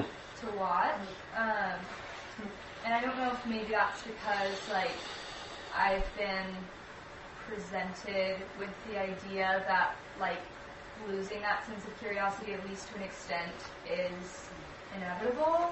Hmm. Um, yeah, because I feel like that's a lot of what we're told is necessary to be a functioning grown up. Um, yeah, but yeah, I don't know. That's kind of an undeveloped thought, but I think it's hopeful Yeah. to to think that maybe that's not the only hmm route. Yeah. To not assume that adulthood intrinsically has to do with shedding Yeah. something that's that was good. um, yeah, I mean, lots, lots, lots of just normal and inevitable things come along with adulthood that that it's all it's a mixed bag. You know, there's there's lots of things that we're free to do as kids that we're just if we're going to be responsible, we're not free to do as adults. and yet, you know, the the idea that we would um, lose our our joy and our wonder and our curiosity, and somehow that's intrinsic to being grown up, is really tragic. You know, yeah. Uh, it's intrinsic to being a, a bored, sad grown up. but um, Yeah. so yeah, yeah. But that's interesting. These so um, um, Eleanor just shared that she when wa- when reading stories like Peter Pan or watching films uh, like uh, Mary Poppins, there's sort of a painful nostalgia there. Um, that somehow this return to like childlike joy is just uh, not possible or, or difficult or not allowed or whatever. I'm not sure if that's a fair. yeah. Hmm. Yeah, Quint. Um, speaking about the education of an artist, as far as the first point you covered, I'd like to recommend a book I read when I was a freshman in college Mhm. by the artist Ben Shahn. It's called Ben Shahn. The Shape of Content. And he stresses the uh, curiosity of the artist Mhm. as their means to uh, become an educated artist. Hmm. It might include college classes, it might not. Yeah. But the curiosity that they have in everyday life. Hmm. And I believe it was a lecture at Harvard that, that was the basis of this book. Okay. Uh, so uh, Clint just recommended a book. What's the title of it again? The Shape of Content. The Shape of Content by by Ben Shahn. Ben Shahn. Okay. 30s. So um, a book recommendation um, where uh, curiosity is, is pointed out as being a really important aspect of, of, of the life of the artist. It's the relationship, the education of the artist. Yeah. Um, awesome. Did you did you have Jessa? Yeah, you mentioned um, at the beginning and end of the lecture that Christians do not have a reputation for being curious. Mhm. And given all the things you outlined about why we should be, why is it the case that Christians aren't more Hmm. or perceived as not being curious? What do you all think about that? Why the question is, you know, and, and I, I have to. Um, uh, that is a generalization, and I know that there's lots of examples of, of, of Christian people who are who are beautifully curious, but uh, just it's sort of my my imagining from the outside looking in towards the church is the church known for curious people i guess is the so the question is why why not what, given given all the awesome reasons for being curious why why aren't why do we have this reputation for not being curious yeah Yeah, I think I agree with that. I think one ways Christians are leading the way and being curious is with education. Like, think about the classical education model Mhm. and the Charlotte Mason and homeschool movement are Mhm. all essentially being led by or started, initiated by a lot of Christians. I Mhm. think those education models like promote a lot more curiosity than the traditional model. Mhm.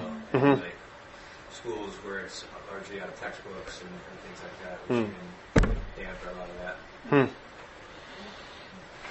yeah sarah yeah. Um, do you think that it has to do with um, the the way people carry a sense of um, having uh, understood or believed truth Mm. as as Mhm. like then an end, a stopping point, and, and so like it's experienced as sort of this uh, final word, you know, and so that yeah creates a disposition maybe Mhm. toward conversation or towards uh, anything that disagrees with that Right, as something yeah. to square off against rather than as something to explore and to Okay, yeah. consider. I'm, I'm, I'm asking. Uh, No, I, I think so. Yeah. So this is. Um, I, uh, I'm going to be bad at repeating this comment, um, but maybe maybe sort of a an understanding of the truth that you know because we're Christians we have this we have the truth, and and it kind of stops there, and that things that we're exposed to that are new or uncomfortable are are. Um, maybe our understanding of the truth causes us to have have sort of a uh, combative relationship to the ra- rather than open to exploring. Is that, is that fair to? I'm not sure that's what you were saying, but yeah, yeah, Yeah, I think it's also sort of a misunderstanding of the nature of truth as per, a person. Yeah. Yeah. Uh, and and you know, like to to enter into a deep relationship with a person, any Yeah. person, let alone God, Hmm. is, is sort of an invitation to endless exploration. Yeah. And hopefully a increasing sense of not having mastered Right. Yeah. this person or uh, God Himself. Yeah. So, anyway, like I think that would be that's ho- hopefully the Mhm. kind of um, relationship to the person of Christ Yeah. who is. Yeah. um, that can, yeah, be more of what shapes us that, Yeah. than our curiosity. So Sarah was just saying that the um, an understanding of the truth as being a person, not just uh, a belief or a system or something like that, but a person would would maybe free us to to understand truth as something that we will continually always uh, get to know better. Um, and I think that's I, think that's true. I think I think maybe there's a different way of saying a similar thing, but I um, I feel that that many Christians I've spoken to, because we have this you know pearl of great price, we have this um, this truth which is salvation. It's so important and so profound and so necessary that uh, maybe we get the attitude that what else would we need? you know, it, it's almost like why you know why would you need to read it, read something other than the Bible? That's what that's it's all right there, kind of thing. Um, which uh, yeah, which which you know sadly. Well, ironically, like hinders us from actually knowing God as deeply as we're supposed to by by um, by examining more of more of what he's made. Um, I think I wonder whether also at, um, an answer to, or another aspect of your of your question, Jessa, about what what's the I think um, so many of of problems in the Christian church stem back to some kind of influence of Platonic thinking, uh, Greek influence thinking about the uh, the physical world not really being of spiritual significance. Um, if anything, it's sort of a hindrance to spirituality. Um, and uh, that, I think, has been a huge, has a huge dampening effect in the in the in American church um, towards any kind of interest in the natural world. Why would we bother? Um, why would I bother? There's there, and, and along with a very sacred and secular division where like these are the important spiritual things that I'm supposed to do over here, and that's what honors God, and then there's everything else in the universe that's take it or leave it, um, and that is um, just has has has done a lot of damage to the world and to the church and to people in it um, because it's it's it's uh, in a sense confining Christ to an area. It's not making him Lord or allowing him to be Lord of all of creation and everything in it. It's it's confining him to the to the uh, to the box with the other churchy things, and and then uh, and so, so it, to, such a degree that like a Christian person who loves to study beetles is just seen as kind of a weirdo. Like why would they do that? Or maybe they're wasting their time. Maybe they're not really using the time that God has given them properly because it's a bit, you know, their interest in beetles is just a preoccupation from what really matters, which is, you know, saving souls. Or, um, oh, I'm just rambling, but the, but the, the, sort of Platonic influence on Christian thinking has been very destructive, and I, and I can't help but feel like that, that that's an aspect of it. You know, why why is it that there's so um, that that Christians are so late to uh, to the party when it comes to caring about creation and trying to, um, partially because of this, this sort of bad theology of the physical world. And yeah, yeah.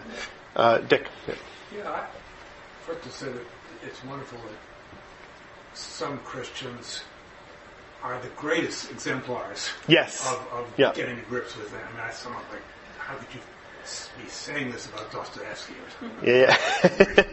but I mean, that, that to me raises it because I think I think a lot of Christians, particularly with a with a particular style of uh, piety, mm-hmm.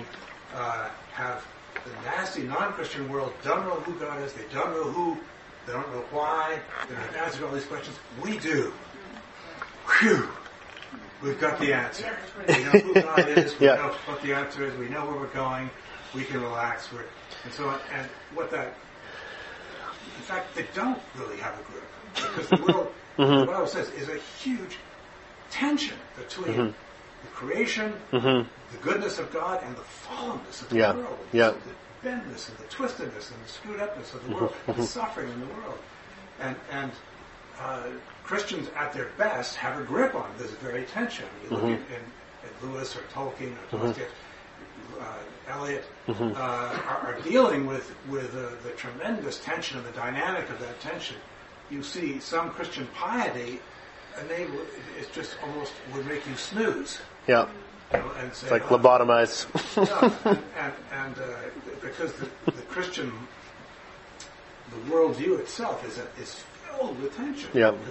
This is a fallen world, and it's, we're going to be in this fallen world till Jesus comes back. Mm-hmm. Mm-hmm. And, and uh, the, the tensions that you see in good Christian, say, literature Mm-hmm. or art, or I mean, I don't know whether people disagree whether Shakespeare was a Christian, but he Mhm. was certainly he, the world that he pers- that he worked in was Yeah. a Christian, a theistic Yeah. framework, and, and, and fallen and broken framework with fantastic Mhm. sensitivity to Mhm. this tension between good and evil Yeah. in this world, which is just um, if we think we've got it sewed up, Yeah.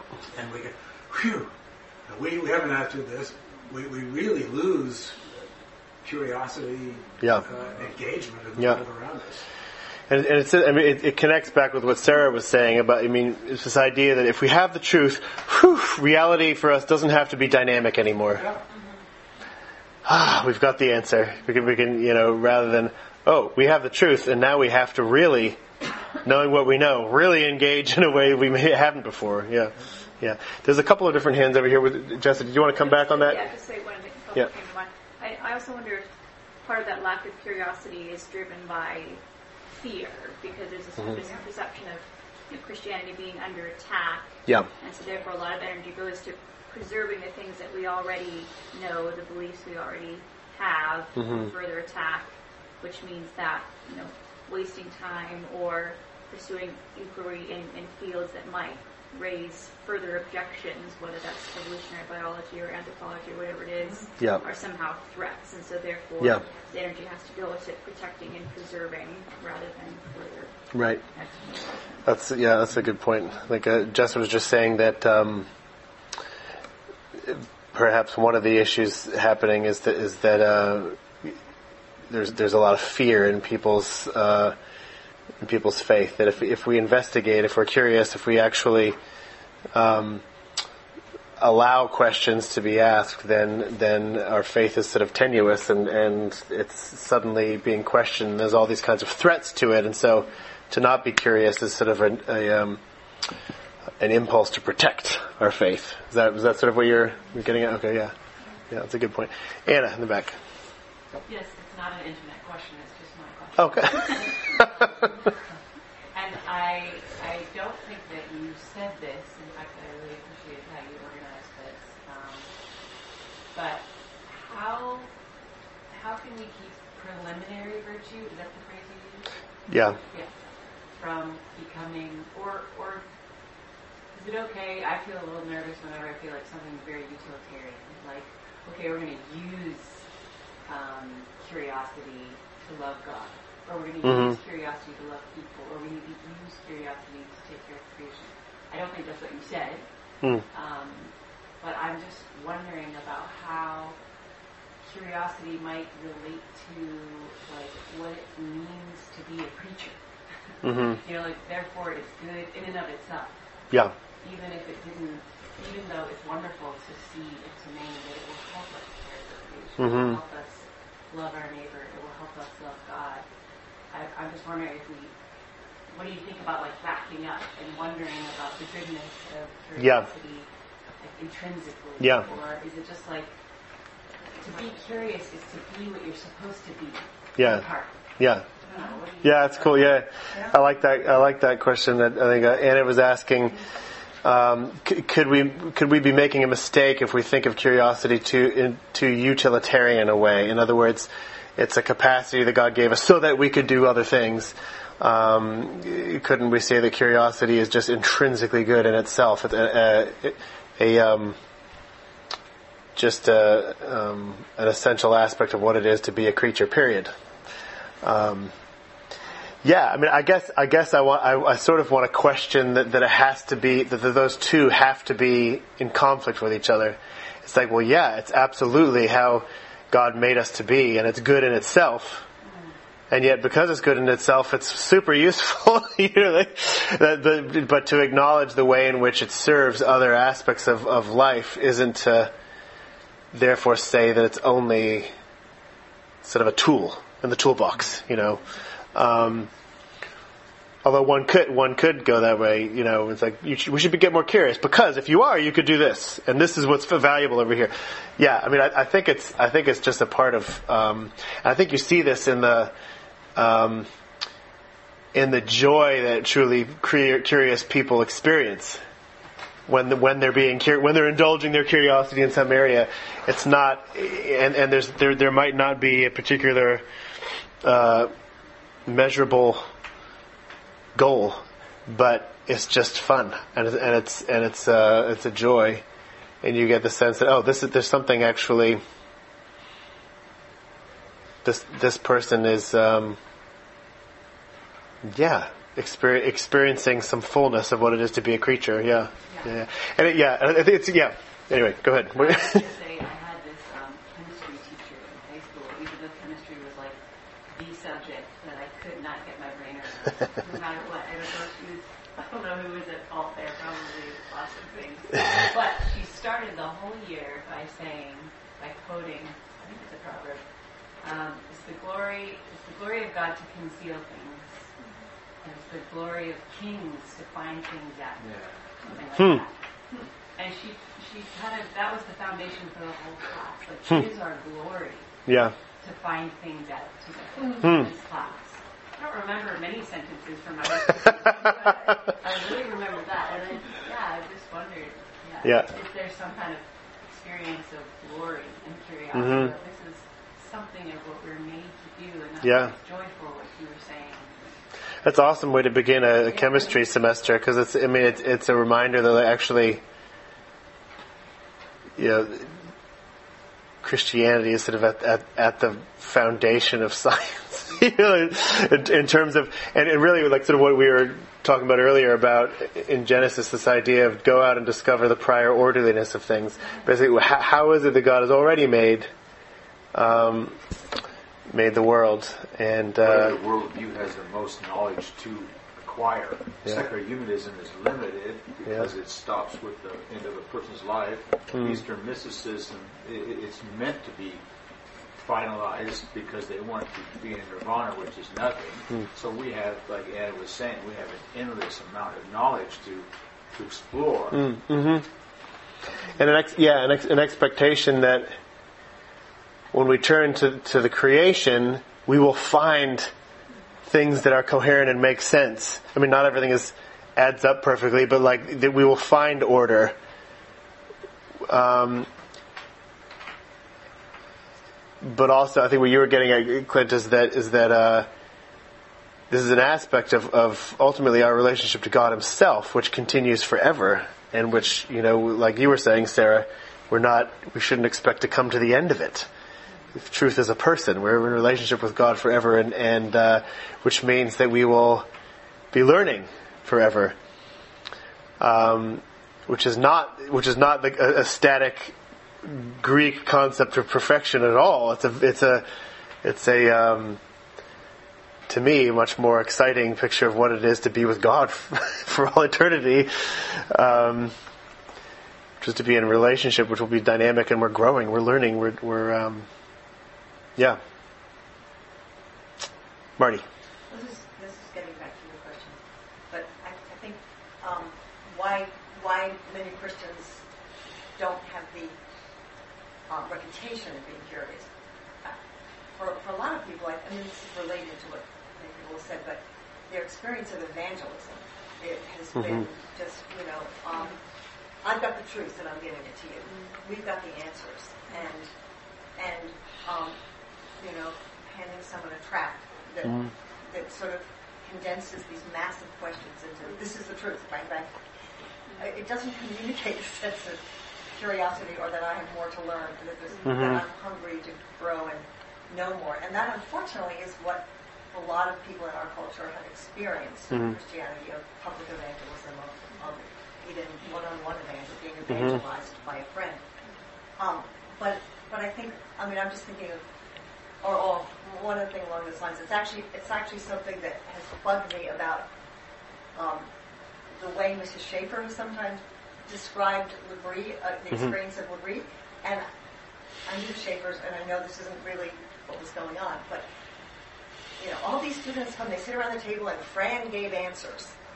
And Mhm. this Fred giving answers, giving answers. And in fact, I knew him, and he listened intently. And he asked, he was very curious about people, and he Mm. really wanted to understand their questions. And and he also knew when he didn't know an answer. But Mhm. just the little phrase, I think, I think in some ways, understandably, can turn people off and, and give people Yeah. a false false impression. But it's but that's partly into the relativism, the relativistic idea. That, Yeah. And, I mean, I went to secular schools, and I can remember taking Bible classes from people who didn't believe the Bible, Mhm. and their whole thing was it's all about the search, not about finding. Mhm. And, and Jesus was all enigmatic, and it's, the important thing is the search. Hmm. You don't find. So that's the other side where we're going to be um, even Christians who are very curious, but if they're claiming that we actually have found Mhm. something that's true with a capital T, that's going to be offensive Yeah. to Yeah. to religious relativism. Yeah.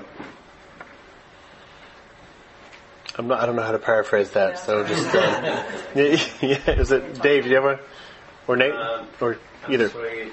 Just wondering if you could speak on.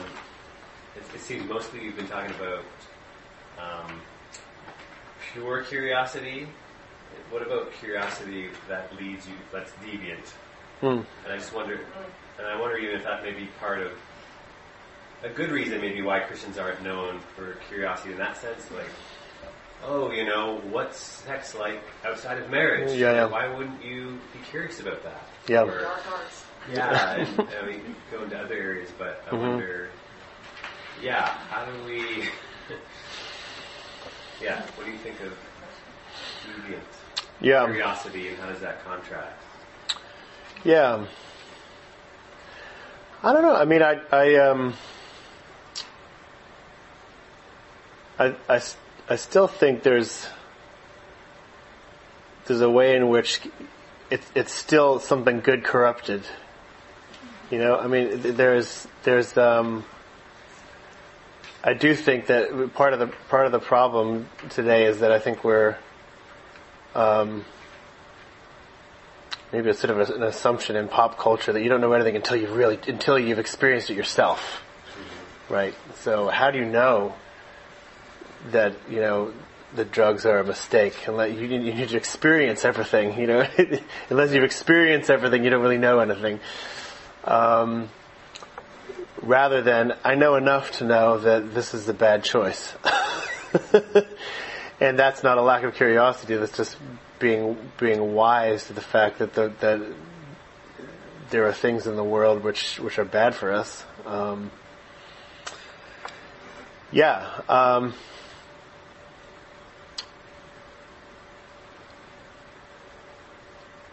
anybody? I mean, I, I'm I'm just sort of I'm still ruminating over it. Obviously, does anybody else have have thoughts? God's word is still a standard. Yeah. Yeah. Yeah, and it doesn't mean. I mean, I think it's a mistake to think of. of um, anyone see the movie Zootopia? Um, to to to think of to to be curious and to be alive, you need to try everything. That's this big song at the end of the movie. Try everything. You're like, what are you? Even my even my like five year old kid was. That's that's weird. You know. You know, there's things you, there's there's things that you that you shouldn't try, and that, and that's not somehow being narrow-minded. You know. Um, yeah. Did you? Yeah, I just think it's like any gift, if it's used outside of any sort of moral framework at all, yeah. Can go absolutely anywhere. Yeah. And, and, and so there's no there's no bad credit on curiosity. Yeah. That it can go really wrong. Mhm. Uh, but anything outside of the moral framework can be catastrophic to yourself and others. Yeah. So that's just Yeah. what you're saying. Yeah. The, the comment was that um, you know, in, any good thing outside of a moral framework can can create havoc, and uh, yeah, I just think yeah, it, it's it's not. Um, I think there's something. I don't know. Maybe this is a, maybe this is a, not a meaningful distinction, but I'll throw it out there anyway and see if y'all see if y'all what you have to say. Is there a distinction between curiosity towards something that's outside of myself? I want to know something about something that is truly other than myself. And then a, a curiosity which is, what would it be like to experience this? What would it feel like to, whatever, commit adultery? It doesn't even have to be something, something really bad morally, but like, what would it be like to, to feel this? What would it be like to do that? Um, there, there can be like a, a real, a real self-indulgent, inward-looking kind of. I, I want to seek experiences. I want to seek more exciting, um, uh, a more exciting life than I have currently. It, it doesn't really have to do with learning about anything outside of my head. Um, I don't know whether that is Watching a, a video about Alaska isn't the same as going there. that's that's true. Yeah, yeah, yeah. John, Jonathan, did you? Yeah, I think there's also going back to what Dick was saying earlier about the reality of a, a world which is beautiful and created and, and good and yet fallen. Mhm. That there are there are things which are not only like cu- curiosity can't be sort of completely free to just roll down the hill with no constraint whatsoever Mhm. because actually there are parts there are things in the world that are scary Yep. and bad and maybe to go back to talking about kids hmm like you want to encourage creativity and, and curiosity in kids but there's a point where you say like do not cross that road Yep. without mummy or daddy hmm just don't do it Yeah. like why is that because I love you Mhm. I care for you and one day you'll understand Yeah. and that's okay. And similarly, there, are, you know, there are maybe there's just a respect for the reality of a world that's bigger than us, Yep. and the reality of a world that's fallen. That I think, yeah, there are some things like, you know, like you mentioned, like the occult. It's Mhm. like it's just don't get into, you know, Yeah. everyone I know that has got that has ministered in that context Yeah. has said be really careful asking too many questions about that. Yeah. You like you don't want to get serious. I Yeah. know that you don't want to get into it, and they just Yeah. like it's not even like oh yeah, it is really interesting actually. It's just Right. Just Yeah. shut that. Just don't go there. Yeah. Um, and so maybe there's a trust Yep. the wisdom of our elders, and also Right. Yeah. yeah. That I that I can know something. I can know something well enough to to avoid it, rather than I have to have experienced it to know. Right. Um, and it has to do with trusting and respecting people that know more than us. So That's a, that's a really good point. Yeah, I think it, it reminds me of the uh, some edition of the Screwtape Letters when Lewis talks about, you know, there's two great mis- the two big mistakes that people make about the devil is thinking he doesn't exist at all, which gives him the freedom to do whatever he wants, or being just in a really unwholesome way fascinated. You know, uh, and those those are the, those are the two great mistakes. You know, um, and uh, the, the, and and it's and it's it's sort of telling how little the Bible tells us about about the devil. And and um, it's like enough to know stay away. Yeah. But that but but in order to receive and accept that it takes it takes some humility and some some acknowledgement that there are boundaries set for us um, and I think that's one of the, the hugely naive thing about people that get into the occult is that it's why would anything in the in the in the unseen world want to hurt me? I'm there's this sort of invincibility that like you actually, yeah, it's, it's scary. Um, yeah, was there? I don't want to usurp, but just somebody said online, I thought this was interesting, um, who's watching on Facebook, do you think maybe the distinction is selfish curiosity versus selfless curiosity? Mhm. Kind of what you were saying. Mhm. Or maybe it's wonder-filled curiosity versus rebellious curiosity? Mm-hmm. There's so so many ways to to articulate it. Yeah. I was I'm, I was thinking what I was trying to articulate. I think is is an outward looking curiosity versus uh, inward self indulgent kind of.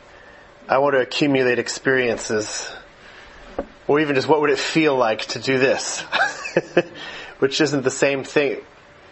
Isn't the same thing as what is this place like, or what does this person think, or or yeah. Um, and not, not not that it's not that to wonder, but what would it feel like to do something? You know, not that that's intrinsically bad necessarily at all, but like, but but but um, it's also not necessarily drawing us outward to to other people and to God. Yeah. Um, yeah.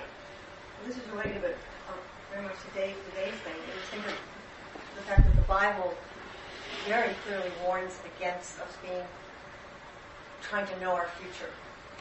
Mm. So Mhm. don't go to fortune tellers.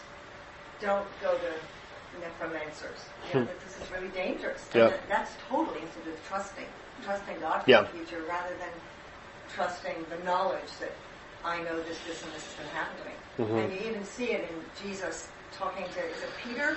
Like Jesus says something to John, or John, Jesus says something to one of the disciples what was Mhm. going to happen to them, and the other one says, what about me, Lord? And he Mhm. says, it's Mhm. John and Peter. Mhm. Yeah, follow You me. follow me. Follow me. Like, Yeah. not gonna follow you, you know, you're, Wait a second. it gets bad take Yeah. them they don't want to go. Yeah. And then the other guy says, what about me? And he says, just follow me. So, I mean, the, the, that's really interesting because I think it's really, we are, we all, Hmm. we all at times worry very much about our future, about our, where am I going to be in 10 years? Will I even be alive in 10 years? Hmm. Or uh, this kind of thing. And, and with that, I think we're warned to trust, just stop ruminating on that. Mhm. trust God now and trust God for the future. Right. Don't go to fortune tellers or don't try to, or, or figure out your horoscope or, Yeah. or, you know, I think it's, It's not for you to know. I think it's there in Genesis 2 as well. Hmm. The idea of limit on curiosity because, Hmm. you know, God says you can eat of any tree in the garden, hmm. which is in essence saying, hmm. like, just go and explore. Yeah. Like, look at all this rich diversity and, Yep. and fruit and everything and animals and plants and just go and explore it all, be curious. Mhm. But there's one tree, just don't Yeah. just, just don't don't go. But Yeah. you've got all the others. um, Yeah. and so maybe you know you can frame sin Yeah. as like an unhealthy Hmm. curiosity, Hmm. which is exactly the what the serpent invites them to have. Mhm. Is to Yeah. say, you know, oh, what would it? Yeah. What would it be like if you were God? Yeah. Yeah. What would it be like if you answered that? You know, Yeah, yeah, yeah. Which is just giving you an imagination. Sure. I think sometimes if if we had a if we had like a some sort of concept of the beauty and diversity of creation into which Adam and Eve were sent, and just all the yeses that were in it, yes, yeah, you know, if we had more of a imaginative picture of what that might have been like, the, the eating from the one tree would just look more and more absurd to us. it's like, what was, but yeah, I mean, it's hard to know. On one level, I want to articulate very carefully. I mean, I think I think you're onto something there, but I also want to say, you know, some people say God is just smacking them for being curious. Like, what's so wrong with being curious? They just wanted to like try something. Come on. So so it's not it's not an innocent curiosity. It's it's a usurping. it's an attempt to usurp um, God's role as being the one that decides. You know, um, and uh, who gets to say what's good and what's evil. Um, and so I think I think there's a there's a what sometimes feels like a willful misunderstanding of the text when people say God is just trying to suppress knowledge. They just wanted to know something, and uh, that was a threat to God. What a jerk!